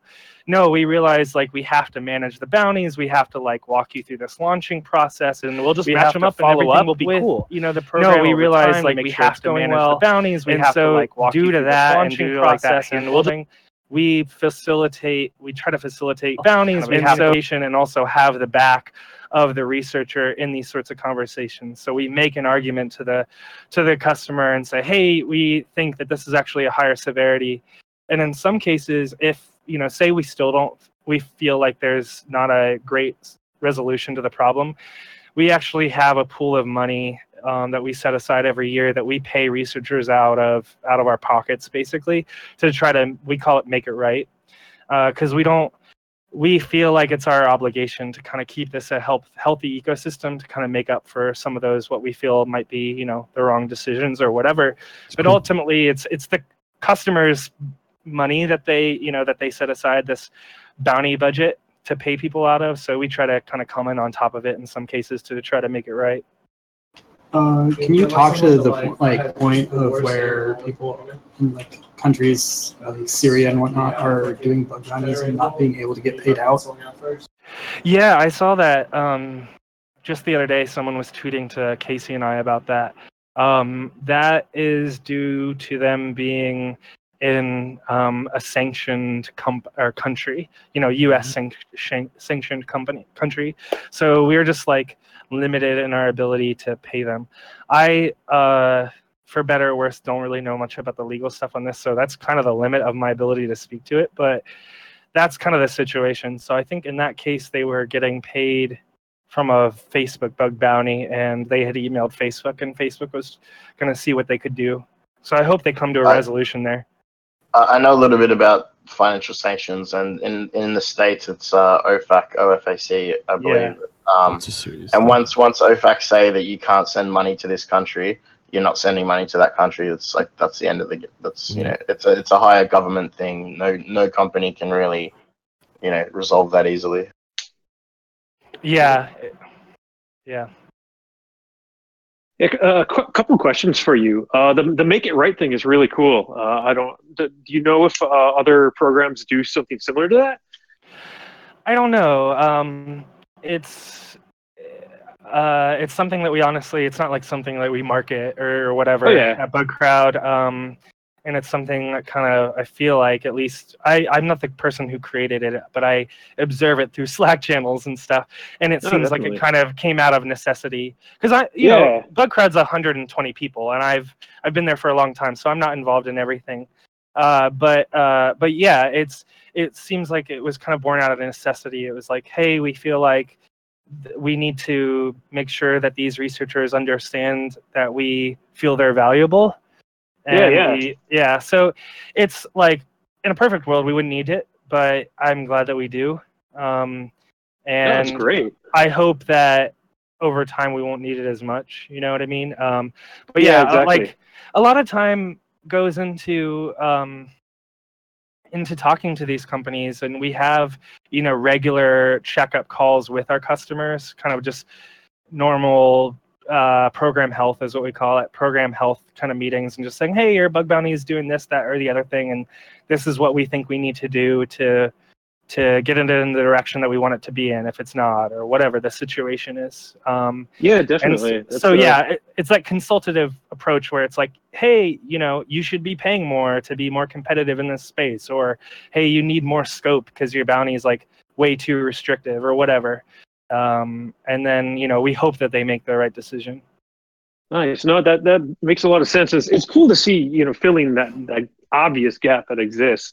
Do the uh, do the customers see when you do one of the you know the make it right payments? Is it kind of like a a bit of a feedback cycle of like, hey, we're going to fill the gap because you created the gap. Maybe don't make the gap. that's a good question i'm not sure i don't think it's in the platform but uh i don't know if we have Okay. email. that's a good question um but at least they would know they would probably know at least that there was some sort of discussion around you know payouts or something or that we wanted we thought it should be higher or something um nice.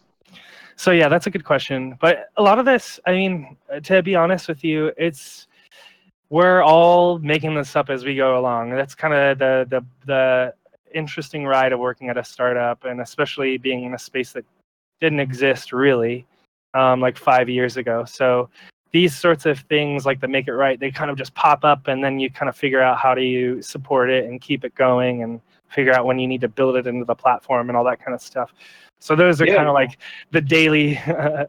uh, you know conversations that happen at Bugcrowd is that kind of thing it's like all right how do we tackle this problem and then like is this something that sam can do on his own and then we can build it in the platform later or what and so yeah i feel like make it right is kind of one of those things where it kind of came out of necessity and then we figure out how do we build it into the core thing if we need to or whatever Yeah, exa- I mean, exactly. It's it's just this fundamental thing. It's like, holy shit, that's really cool. I mean, I come from the internal side where I'm trying to change an entire company's approach to things, maybe trying to establish an entire security function. And you know, a lot of the problems are the same, but since you guys are external, it's you, you have these different tools to use to solve certain problems. So uh, that's just a really cool one that I hadn't even thought of before. So yeah it's it's given me and I, I came into security from a consumer background i worked in consumer technology i worked in the video game industry that's how i got my start and so i came in um, i came in not necessarily like relating to the giant banks of the world that you know we want to get to do bug bounties. I came in relating to hackers because it works out that a lot of hackers are also gamers. At least they have a lot of the same interests and Yeah. we're mostly we're all nerds anyway so i could totally relate to that. Uh, i was a computer nerd and you know took computer networking classes and stuff so i i felt like i jived really well but um but yeah over time what i've really learned is exactly what you're kind of talking about is like I, I feel like the hackers and the people on the blue team or you know the defensive side they're all the same. They just took a different fork in the path at, at one point. And Yep. that I, I really love that. I mean that's part of why i love going to def con and, our, and even our rsa even though it's like just it's uh, or black hat even um, because you get to meet a lot of these cool people and get to see um, the security teams behind some of the big, biggest corporations in the world. They all care about this stuff as well and they're oftentimes on the same page as you. They're trying to convince the people above them that this is something that's a good idea or you know that yes, doing security stuff or even allowing people to responsibly disclose um, exactly. you know all that sort of stuff is a cultural shift i mean a lot of big companies they're like so you're saying that it's somehow good that i talk publicly about pro- problems that we have in our products Yep. and it's like yeah and that's a very counterintuitive thing um, to a lot of people and Yeah. that is part of this overall issue a lot of companies don't want to admit i mean that's why we have there's a lot of reasons why we have a private bounty private bounties with people but in some cases it's just because they don't want to you know they don't want it out there that they run a bug bounty for some reason Yep. Are, are uh, there? um, yeah. I'm sorry. Go ahead. no I, I didn't really have anything else yeah No, Um, so have you run into any companies or maybe patterns of behavior uh, culturally that just tend to indicate, uh, you know, a culturally fa- a cultural failing within security that you guys might not really be able to fix? And I'm, I'm not necessarily, uh, I'm not asking how, how you go about handling that situation, just more so what are the patterns you've seen that kind of indicate this? Oh, that's a hard. Well, I guess I, I would say on the, it's easier for me to answer the reverse of that, which is like I feel like the easiest people to get along with are people that are already a part of the community and that are Yep. already like it's like hand in glove. You know, they're already hanging out. They're the people that go to Black Hat, but they're still there on Thursday and Friday and hanging out at DEF CON. They're just not wearing like a suit or whatever. They're wearing like flip flops and a and shorts or something on that Yeah. Friday. So I found those people are the ones that totally get it, and they're the ones that you don't really need to convince. Um, and hopefully they're like influential within their company, and they can argue it up, you know, above them. Uh, but it's it can be like cultural differences. Like sometimes it's like the you're working with the company based in North America, but the mothership company is based somewhere else that's maybe not as progressive culturally or even just companies in general where infosec is not necessarily like a part of their culture where uh, you know the di- uh, the uh, contrast of that would be or different flip of that would be like tesla where their security team they're people that work with the bug bounty. A lot of them are bug bounty testers themselves or bug bounty researchers themselves. Nice. Um, and the guy who runs it, you know, used to run the security pro- program at Apple, and so they're like they're in the hacking community. And even Elon Musk, even I know he gets a lot of Twitter hate right now, but Elon Musk even is like interested in the bug bounty and security stuff. So it's like Nice. from the top down, uh, they have that. They security is not necessarily like a weird thing. Where I think the companies that security in general just doesn't greatly fit into their culture. They, I imagine they have a lot of issues in general trying to get people on board with security, and bug bounty is going to definitely be one of them. Yep, absolutely. That mirrors a lot what I've seen. Ha- have you noticed that? Um, I, I don't know if you have a way of measuring this or even ability to talk about it, but over the years, have you noticed the black market aspect of this uh, grow and or decline in any ways? Uh, probably in relation to uh, commercial bug bounty programs. I guess is your question um, are the are the hackers and bug bounties tempted by the black market, or am, or is it more of a general question? have Um, they seen the black market grow in general? Yeah, has it, has it grown or declined? Kind of just with the the way the markets have changed over the last few years. That might be a better question for Casey on Sunday because he's a lot more, you know, higher level, uh, both in terms of the company, but also like across the industry. He pays a Yeah, lot more definitely. attention to like the macro stuff when I'm kind of like day to day, so heads in, heads down into the bug bounty industry. Yeah, Um, break up and down for Yeah. That's interesting because like the other, I had a question too of like, do you see people in the black market trying to undercut the uh the, Yeah. Or overcut, sorry, overpay, like, oh like we'll give you five hundred dollars for like a you know SQL injection. Well we'll give you a thousand dollars for it. Like it's definitely more valuable to the person in the black market.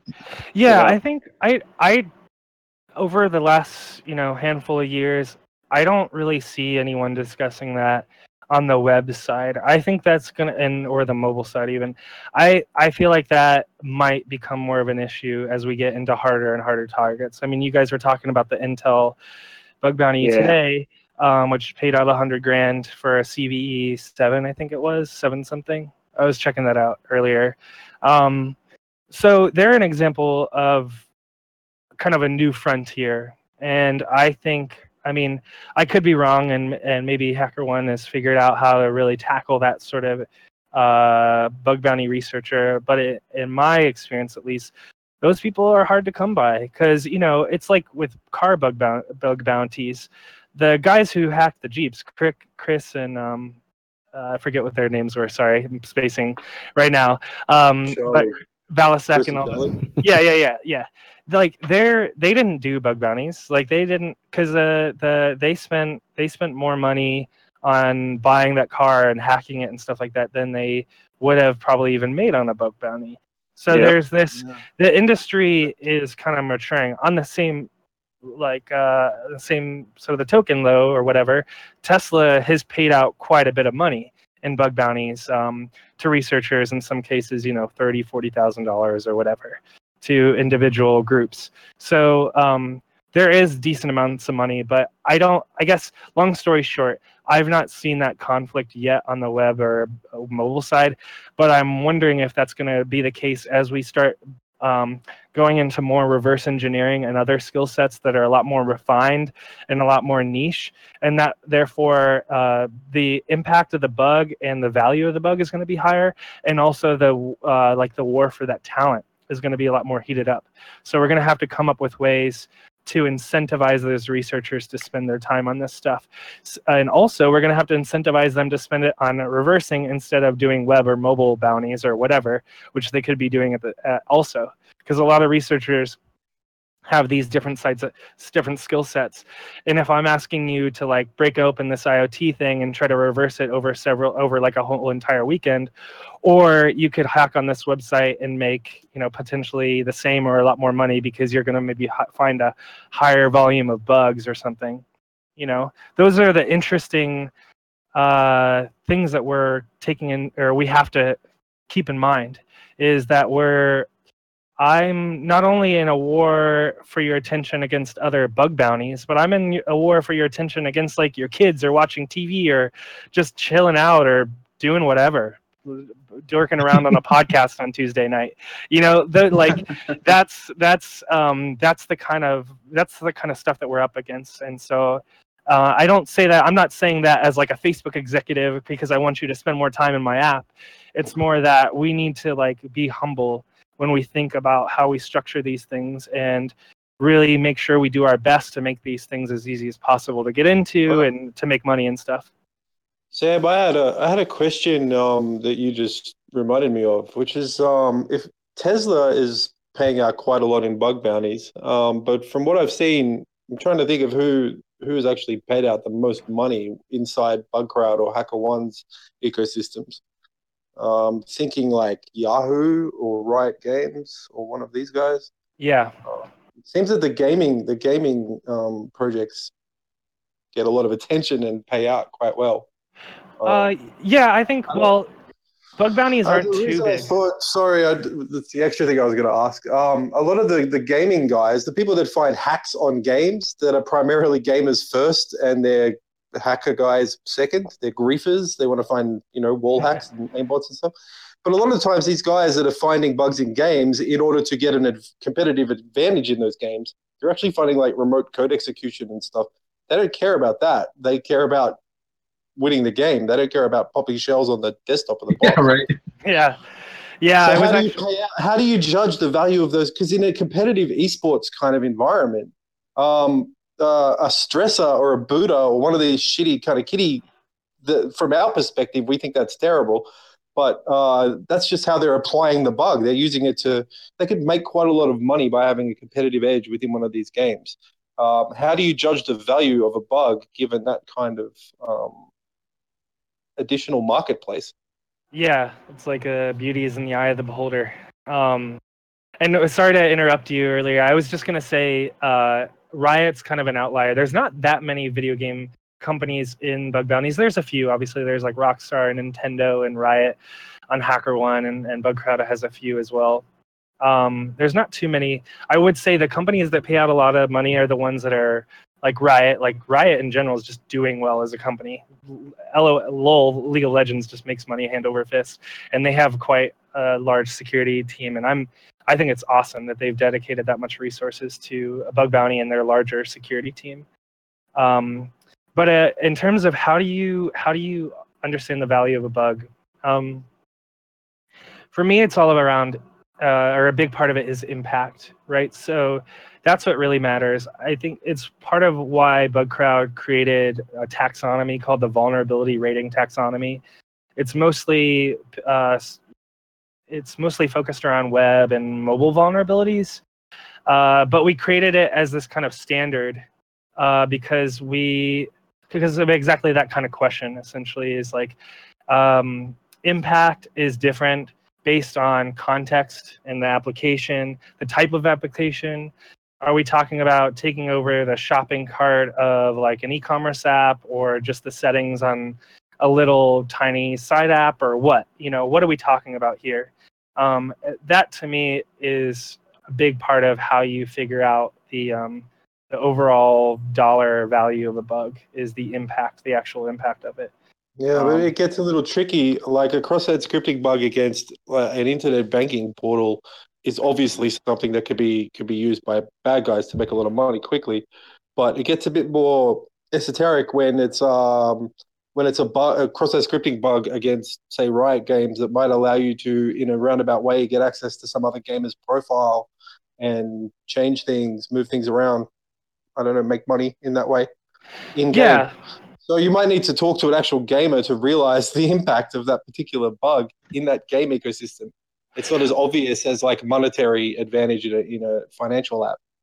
Well, the money scales, the payout scales are going to be relative to that company's industry typically, or the type of app, right?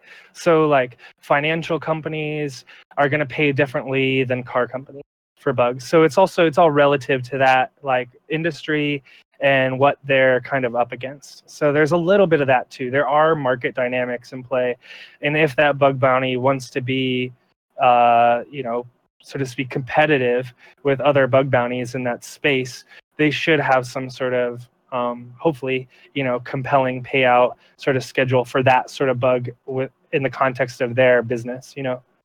you have some kind of um, black market metric that you could use as an example. You can say, here's an example of a similar bug in a similar company that is currently or has been sold in the past on black market forums for this amount of money. Um, I couldn't. Casey might be able to. I just, I honestly haven't really messed around much with the with the dark webs. I hang out with all the the white hat hackers and stuff like that. The bug bounty. Yeah. hunters. It's the same. It appears this- like it appears like the the black market um, buyers they've come out into the light, but I think there are uh, more than than it seems. Interesting. Yeah. So you feel like there's Yeah. more more demand. Like Zerodium or whatever, for for instance. Yeah, they're they're like um, openly zero day brokers. Um, Yeah, they're Yeah, not they're- just on some darknet Tor forum anymore. Yeah, they're they're an interesting company. They're um, one of their gave a presentation at BSides San Francisco. He gave like the keynote that I attended, and they're really interesting. I didn't really understand them before, to be honest with you, um, and now I have a little bit better of an understanding. I mean, essentially, you know, they're buying bugs so that they can patch Trend Micro's customers before everyone else, and then they give that bug to Microsoft so they can patch all us plebs you know? So th- they're that's kind of zeroed that was kind of my understanding at least it seems like of zdi's kind of business model is buying bugs so that they can make sure that all their customers are taken care of before everyone else and then they you know responsibly disclose it. It's kind of a weird sort of situation. Uh, yeah, why not? Let's just go with that.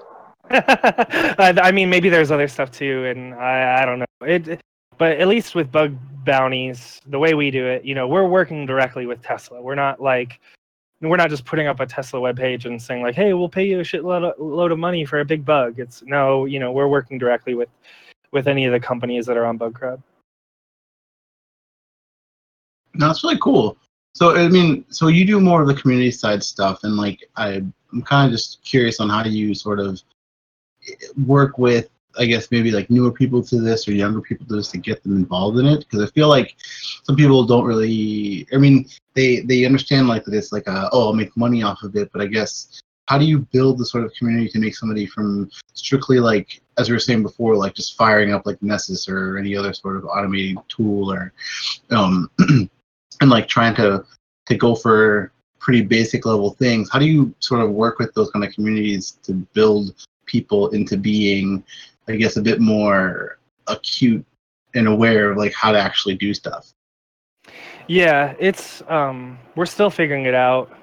Um all of us in the space are uh where we create, you know, educational content. I've written blog posts like if you google um I think it's like how to be become a bug bounty hunter or how to get started as a bug bounty hunter.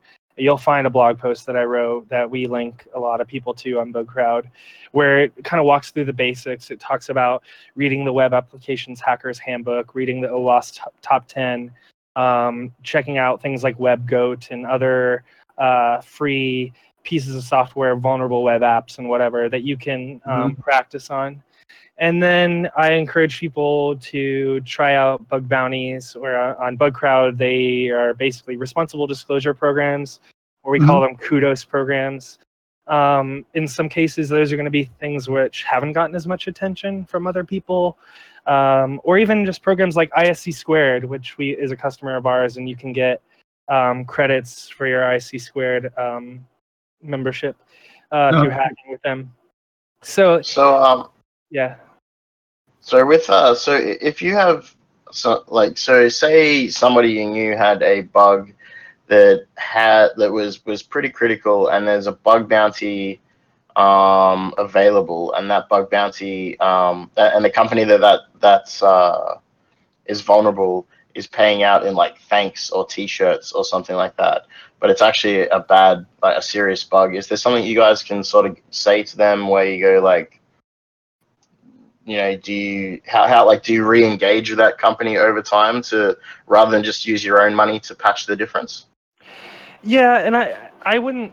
Um, I mean, I'm sure there's probably been some cases where we've money for bugs that haven't been paid or something, but we typically, I'd say, while that does happen uh, sometimes where a big bug comes into someone who's on a company that's only running responsible disclosure um, i'd say oftentimes the conversation is more like hey you're running this thing and yeah you're getting some good stuff but you could be getting some even better stuff if you actually paid. You know what i mean? So it's more i guess it's kind of it doesn't necessarily help that person that found that really badass bug um, or maybe it will actually. Sometimes programs do convert to paid and they kind of come back and um, and get back those people that did well for them or in some cases like fitbit they run um, for a while they were running a public responsible disclosure only and if you found something cool they would invite you to their private bug bounty that they pay on.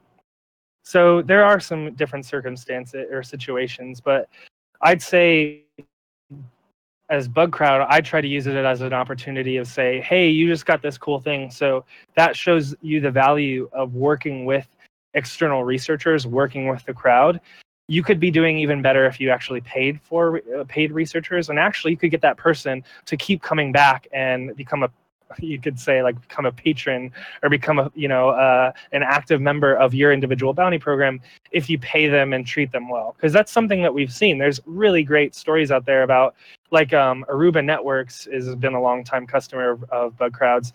And one of the researchers that started doing really well on their program was this uh, guy named luke young who's a young researcher uh, he's in his early 20s who um, you know, just he borrowed an Aruba device from his college's network because they had some old devices, and he started messing around with it, and he made some decent money and became and built a relationship with the guy who runs the program over there, John, over at Aruba, and you know that's helped Luke uh, in job interviews. He now works at LinkedIn. He got an internship at Uber and LinkedIn, and now he works full time at LinkedIn. Um, so there are like great stories there of and he and by the way luke still submits bugs to aruba's program you know years later. So there's a lot of benefits to companies investing in the individual researchers on their programs and building a relationship with them and that that company will continue to to hopefully receive bugs and um, those bugs will continue to be more complex and um, higher severity because those in, individual researchers are just spending more and more time with that app or product whatever it is Nice. Uh, on that general uh, theme, in terms of kind of setting it up for the researchers, have you noticed a um, I don't know. Get, what's the temperature within your customers for introducing safe harbor? Yeah, that's an interesting question. It's been a hot topic lately um, in the bug bounty industry, especially on Twitter and stuff. And we've had a lot of discussions recently around it. So, Bugcrowd did a uh, Casey actually he did um, a webinar recently around safe harbors, and we added safe harbor um, to our individual bug bounty. Yes, good job. Uh, yeah, and we're gonna work on rolling that out to other customers. Um, nice. I that that'd be actually a really good conversation with Casey to hear his thoughts on it uh, around cool. safe harbor. But yeah, the generally the goal is like we want to make it a standard so that like future companies will say, hey, this is a thing that we think you should do and it's going to become standard on all our stuff. Is that cool or whatever? It'd be kind of more like an opt out rather than an opt opt in. You know, Yeah, yeah. like past companies, it's going to have to be more of an opt in. So it's we're going to have to, you know, explain to them the value of this and why it's important um, to them and to researchers. Uh, and Nice. you know, because it goes back to what I was talking about earlier. Like we are asking people to trust each other, and that's what's the interesting conversation around safe harbors, because uh, the question that was asked is like, how the hell has this worked without safe harbor? Like, why are Yeah. like you don't see people getting sued? Like you see people like Kevin getting threats from uh, from drone manufacturers or whatever Yeah. and that's unfortunate. Um, but luckily, those are mostly few and far between, or not as common. Um, Yep. Yeah, I know so- Kevin. Yeah, so it's it's kind of a it's a cultural shift, and um, it's an one where we need to educate people and say this is important. Um, there's a ton of benefits to working with the the researcher community. It's like you pretty much can't i mean you can you can try but there's like you can't really argue with the results. So the future uh, like casey's basically saying uh, as like kind of an ambassador of this whole thing he's basically saying the future is working with researchers. You need to get on board now. And it's kind of up to you to making sure that that works well and so he's you know that's we're trying to we're basically positioning ourselves to be that shepherd. Um, but that's i think that's kind of the the message uh, from the industry is like, dude, you're gonna have to figure out how to work with security researchers. So let's make sure that we're entering in this in a way that is gonna be great for both sides. It's great for you as a company because your PR team can freaking chill out, your lawyers can chill out, and um, you know it's gonna be cool. And then on the researcher side, hey, it's you know you should have a good understanding of what you're getting into, whether it's like you're not going to get weird cease and desist emails and you also should have some sort of understanding of what you're going to get out of it. That's why Yeah. we want to have you know we have rewards tables on bounty briefs which is not something that we had before. It used to just have like a reward wa- range of 100 to 1500 or you know 100 to 10000 or something like that. Where now we're like saying hey in this block of priority you know we have a scale of p1 through p5 and we say you know p1s are this range to this range because we want we want um, researchers to understand that when they're going into it when they you know start hacking on a program we don't like you to be surprised on the back end of the experience Yeah, definitely. And that's yeah, that all comes after the initial hurdle of accepting that direction. Have you seen a lot of maybe internal legal teams push back and say, "No, man, there's no way accept safe Oh, yeah. harbor." To- well eh, i would say even just in general bug bounties that happens like oh yeah. You know that happens all the time. Uh, that's uh, that's why i like it's interesting to see the twitter chatter where people again i think they just say hey bug bounties are just this fad that everyone's doing as a Yep. way to like virtue signal that they give a shit about security. And um that's uh, i don't know. It's not that easy. Based on you know how much i see our sales team working really hard to close every deal that they close um, so it's it's oftentimes an upward uphill battle because it's not just convincing the security team that this is a good idea. It's convincing marketing that this is a good idea. It's convincing um, the legal teams that this is a good idea. And they're the ones that often like like you know lol what you're saying that you want to invite random hackers to hack us and that Exactly. you know that they're going to report it through some random company that you're that you want to enter in an agreement with or whatever like Yeah. these are all just weird things to people that are very risk averse Yeah, exactly. And you know, coming again internally at a company, when you start pushing that out, and you know, something I recently went through is like, okay, let's let's get this this bug bounty program. Okay, let's expand it public.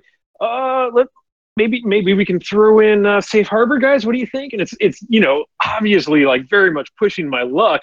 And I'm wondering, you know, how much of that exists in so many of the other companies that are in this Yeah. state right now.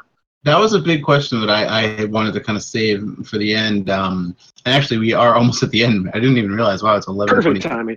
But yeah, uh, like so, let's like just putting everything we, we've set aside of the individual pieces of this. I guess what would you say is a the uh, a good way for people who are say working at a company like what MG is describing, or smaller companies that you know might not really even understand the value of a bug bounty program. How do you ask them, like you know, how do you bring that up to the you know top brass about um, starting a bug bounty program or potentially trying to do that? Like, do you have resources for companies to kind of go through and say, here's the value of this that maybe somebody would be able to use to present to their company if they think that they need a bug bounty program?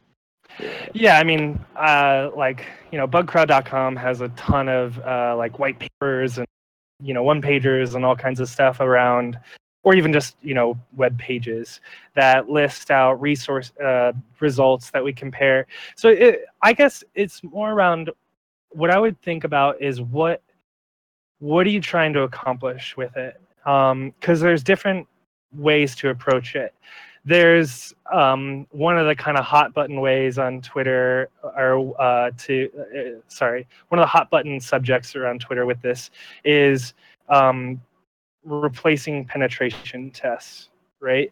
So Yeah. there are people that are replacing or supplementing their penetration testing, and that's that's a market that is easier for us to enter simply because most companies are required to do pen tests for some sort of um, you know regulations or you know some sort of certifications or whatever. They have to to do pen tests on some sort of regular schedule.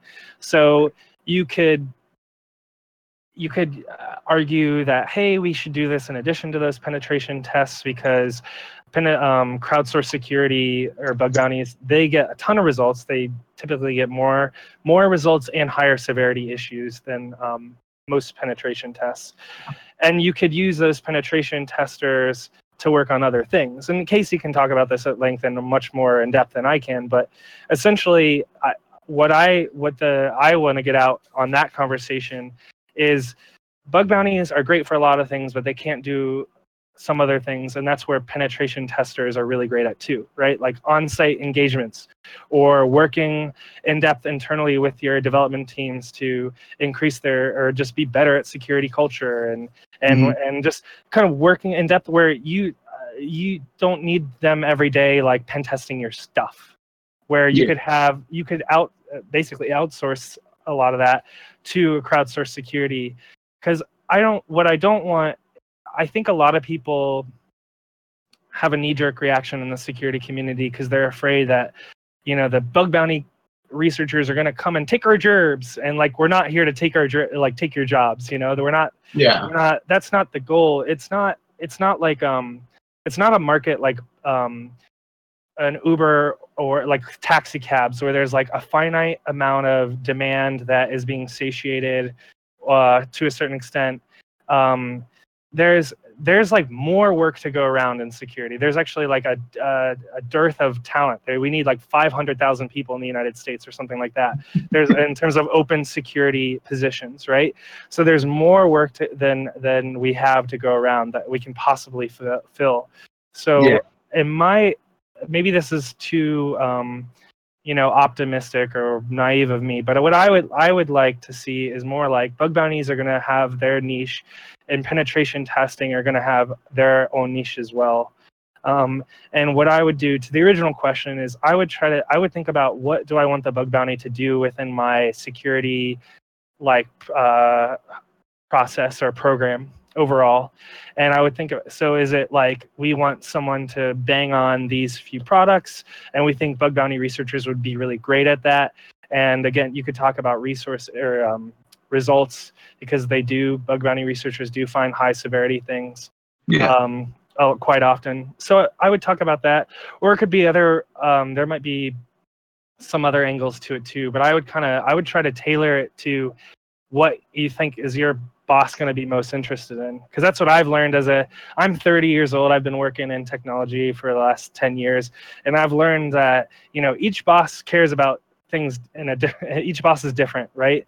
So you're Yeah. going to have to kind of tailor it to what that company actually gives a shit about. And sometimes bosses really care about things that are kind of dumb and you have to kind of tailor it to them and sometimes they care about this other thing and you have to kind of tailor it to that so Yeah. um, that's Yep. my kind of wishy-washy answer. I Casey probably is going to have a much more well thought out and you know great answer than that. But from No. the guy who mostly works with hackers, that's kind of my take. But I don't I don't necessarily have to sell customers that much. I'm more on the on the researcher side. Yeah, well, that's, that's awesome though. I mean, it's it's good perspective from from all from both sides or whoever we get on here. Um, but yeah, I mean, they, thanks very much for for coming and joining us, um, especially because we kind of were last second about some of this stuff. But I mean, definitely like uh, we'd love to have you have you guys come back, you know, anytime and, and discuss this kind of stuff because we get a lot of questions, especially in this Discord about uh, bug bounties and and you know people asking like, how I found this bug, how do I how do I verify it, how do I report it, like can you guys help me? Like you know we, we work with people to say hey like here's how you can communicate it. Here's how you can like you know not be you know extorting people or how Yeah. to not uh, also overblow some like you know uh, local xss or something you know like um yeah. so yeah. I think this is really good. Like some of the some of the questions uh, I've had to hold off on in case we get Casey coming on again because um, Casey has like five ten years of pen testing experience before he started Bugcrowd, so he's he's been on all sides of this equation personally.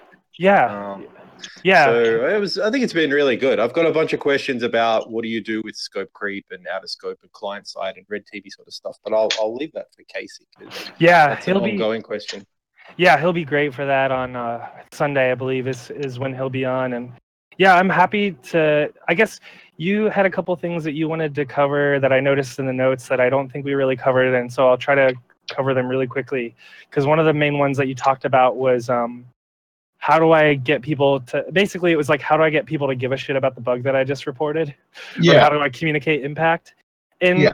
in uh, for me, what I think about is I try to put myself in that person or that company's shoes and you're basically you your job is to explain to that person why they should actually give a shit about this email that you just sent Yeah. and you're not you're not going to do that by saying this is a really big deal and you need to pay me a bunch of money and if you don't i'm going to publish it on my medium blog post that has two readers like that's not a compelling you know conversation and it's immediately going to put them in the defense and just be like what the hell is this rando doing you know it's it's just not a great way to start a relationship Yeah. where for me what i would do is i would say hey this is what i found and really try to explain the impact and really think through how this could be weaponized or used right so Yeah. earlier you someone we were talking about um, there's a big difference between uh, an xss or a bug in um, a sh- shopping website than uh, a bug uh, in a game like Fortnite where you could get a bunch of items for free and it would totally fuck up their economy.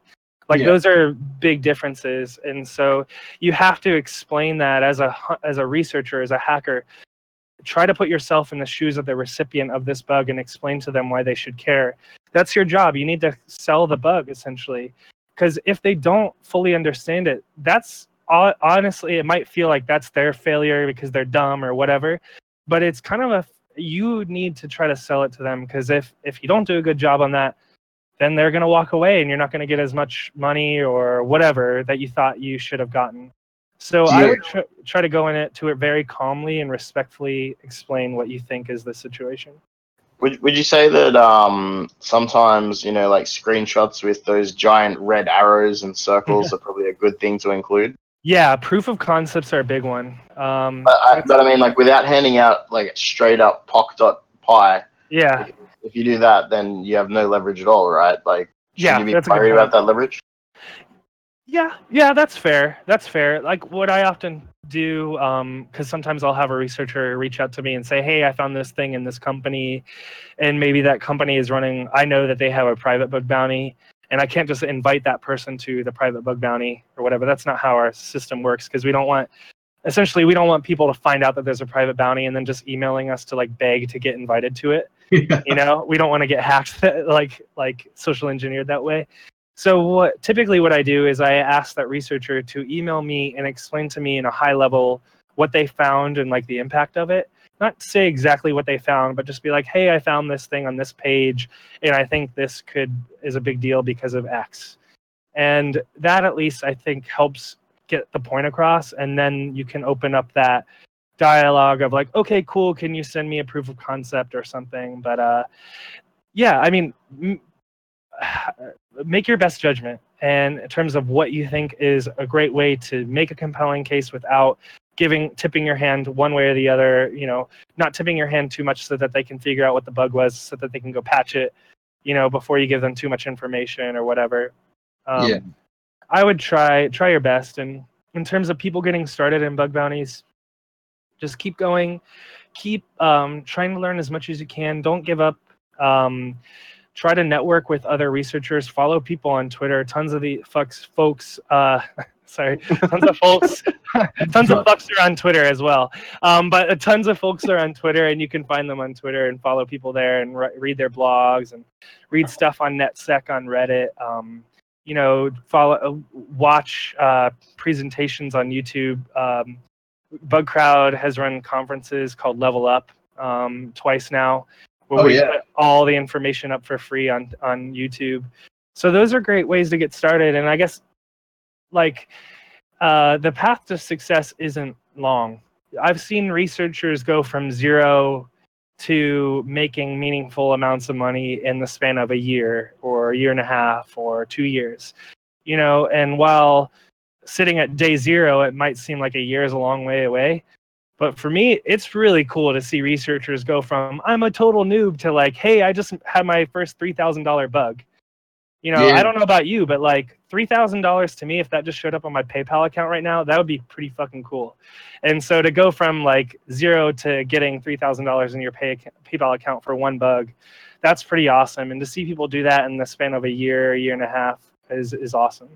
And um, that's possible with um, you know a lot of focus and hard work and and don't uh, keep pushing yourself to find those higher severity bugs. Don't just settle with you know you found you found what you think is an easy path to victory, which is just finding those low severity bugs and just you know spray and pray, basically trying to find as many as possible.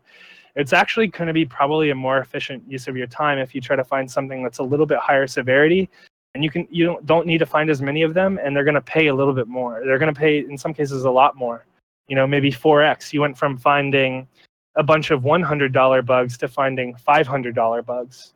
You know, that's a that's big actually difference. a good point. That's a good point as well. Like those uh low hanging fruit bugs. Maybe it's a shitty XSS, but like I always see those as like the potential foothold to the RCE. You know what I mean? Absolutely. Yeah, exactly. Yeah, So it's indicative of um, like if you're making fundamental input validation mistakes on like a search form on the front page of your website, there's probably more serious bugs to find. Right? Exactly. It's like one cockroach. Uh, exactly. Yeah. You could find more bugs through one you already have as well. Exactly. Training uh, is a big thing too. There certainly are people that make like a full time living out of bug bounties by sh- by sheer volume. Like they do find twenty thousand dollar bugs now and then, but it's the the 100 500 dollar bugs they find. You know. Exactly. Yeah, there. I mean, there are quite prolific researchers that make their money off of you know those uh, P3, P4 bugs that are going to be paying in the mid hundreds. You know, but they just find a ton of them and they make a lot of money. They're not, you know, the people that are make they're not finding the two and five and ten thousand dollar bugs uh, necessarily, but they still can make a decent amount of money. But yeah, there's there's a lot of money to be made, and what's cool is the the the industry is growing um, as more and more companies get become on board. So right now we're just kind of figuring out that supply and demand, and we're trying to grow the supply of um, of companies essentially, or dem- demand is a better way to put it. We're trying to grow the demand of companies so that we can meet the the supply of researchers and help researchers um, make a meaningful income out there, which is happening more and more. The, the cool things about bug bounties is you could learn um, one particular specialty, like you just learn one bug class or even one actual vulnerability, and um, and just apply it across all of the different bug bounties that are available. And, Yeah, um, that's totally a thing that happens. Yeah. I mean, so you could that could be a different skill set. Like you could be good at scaling something rather than than like you, you're you're better at getting coverage laterally rather than going deep on one particular. Exactly. That's what like um that's there's some researchers that do that. I mean um you some of you guys may know Strazzere. He's a really good um, mobile researcher, and um, what he does sometimes is he just sets up scanners for certain types of mobile vulnerabilities. And one of the cool things that he does is when he finds those, uh, he uses that money and donates it to charity because in his mind it's like semi-free money because he wasn't actively proactively looking for the bug manually. He set up a scanner just, to do he's it. Just automatically pulling down latest APKs from some store and just quickly scanning them. Exactly. Yeah. Yeah, yeah. There's That's a lot of really guys that do that. Yeah, well, um, thanks very much, Dan, for coming on and talking. Um, we'd love to have you come back anytime, um, chat about Yeah. stuff. Even if you're just hanging out in Discord and want to pop into chat, we're always here. Um, Yeah. Thank you for your time, everyone. yeah, absolutely. Um, so, how can people contact you if they want to?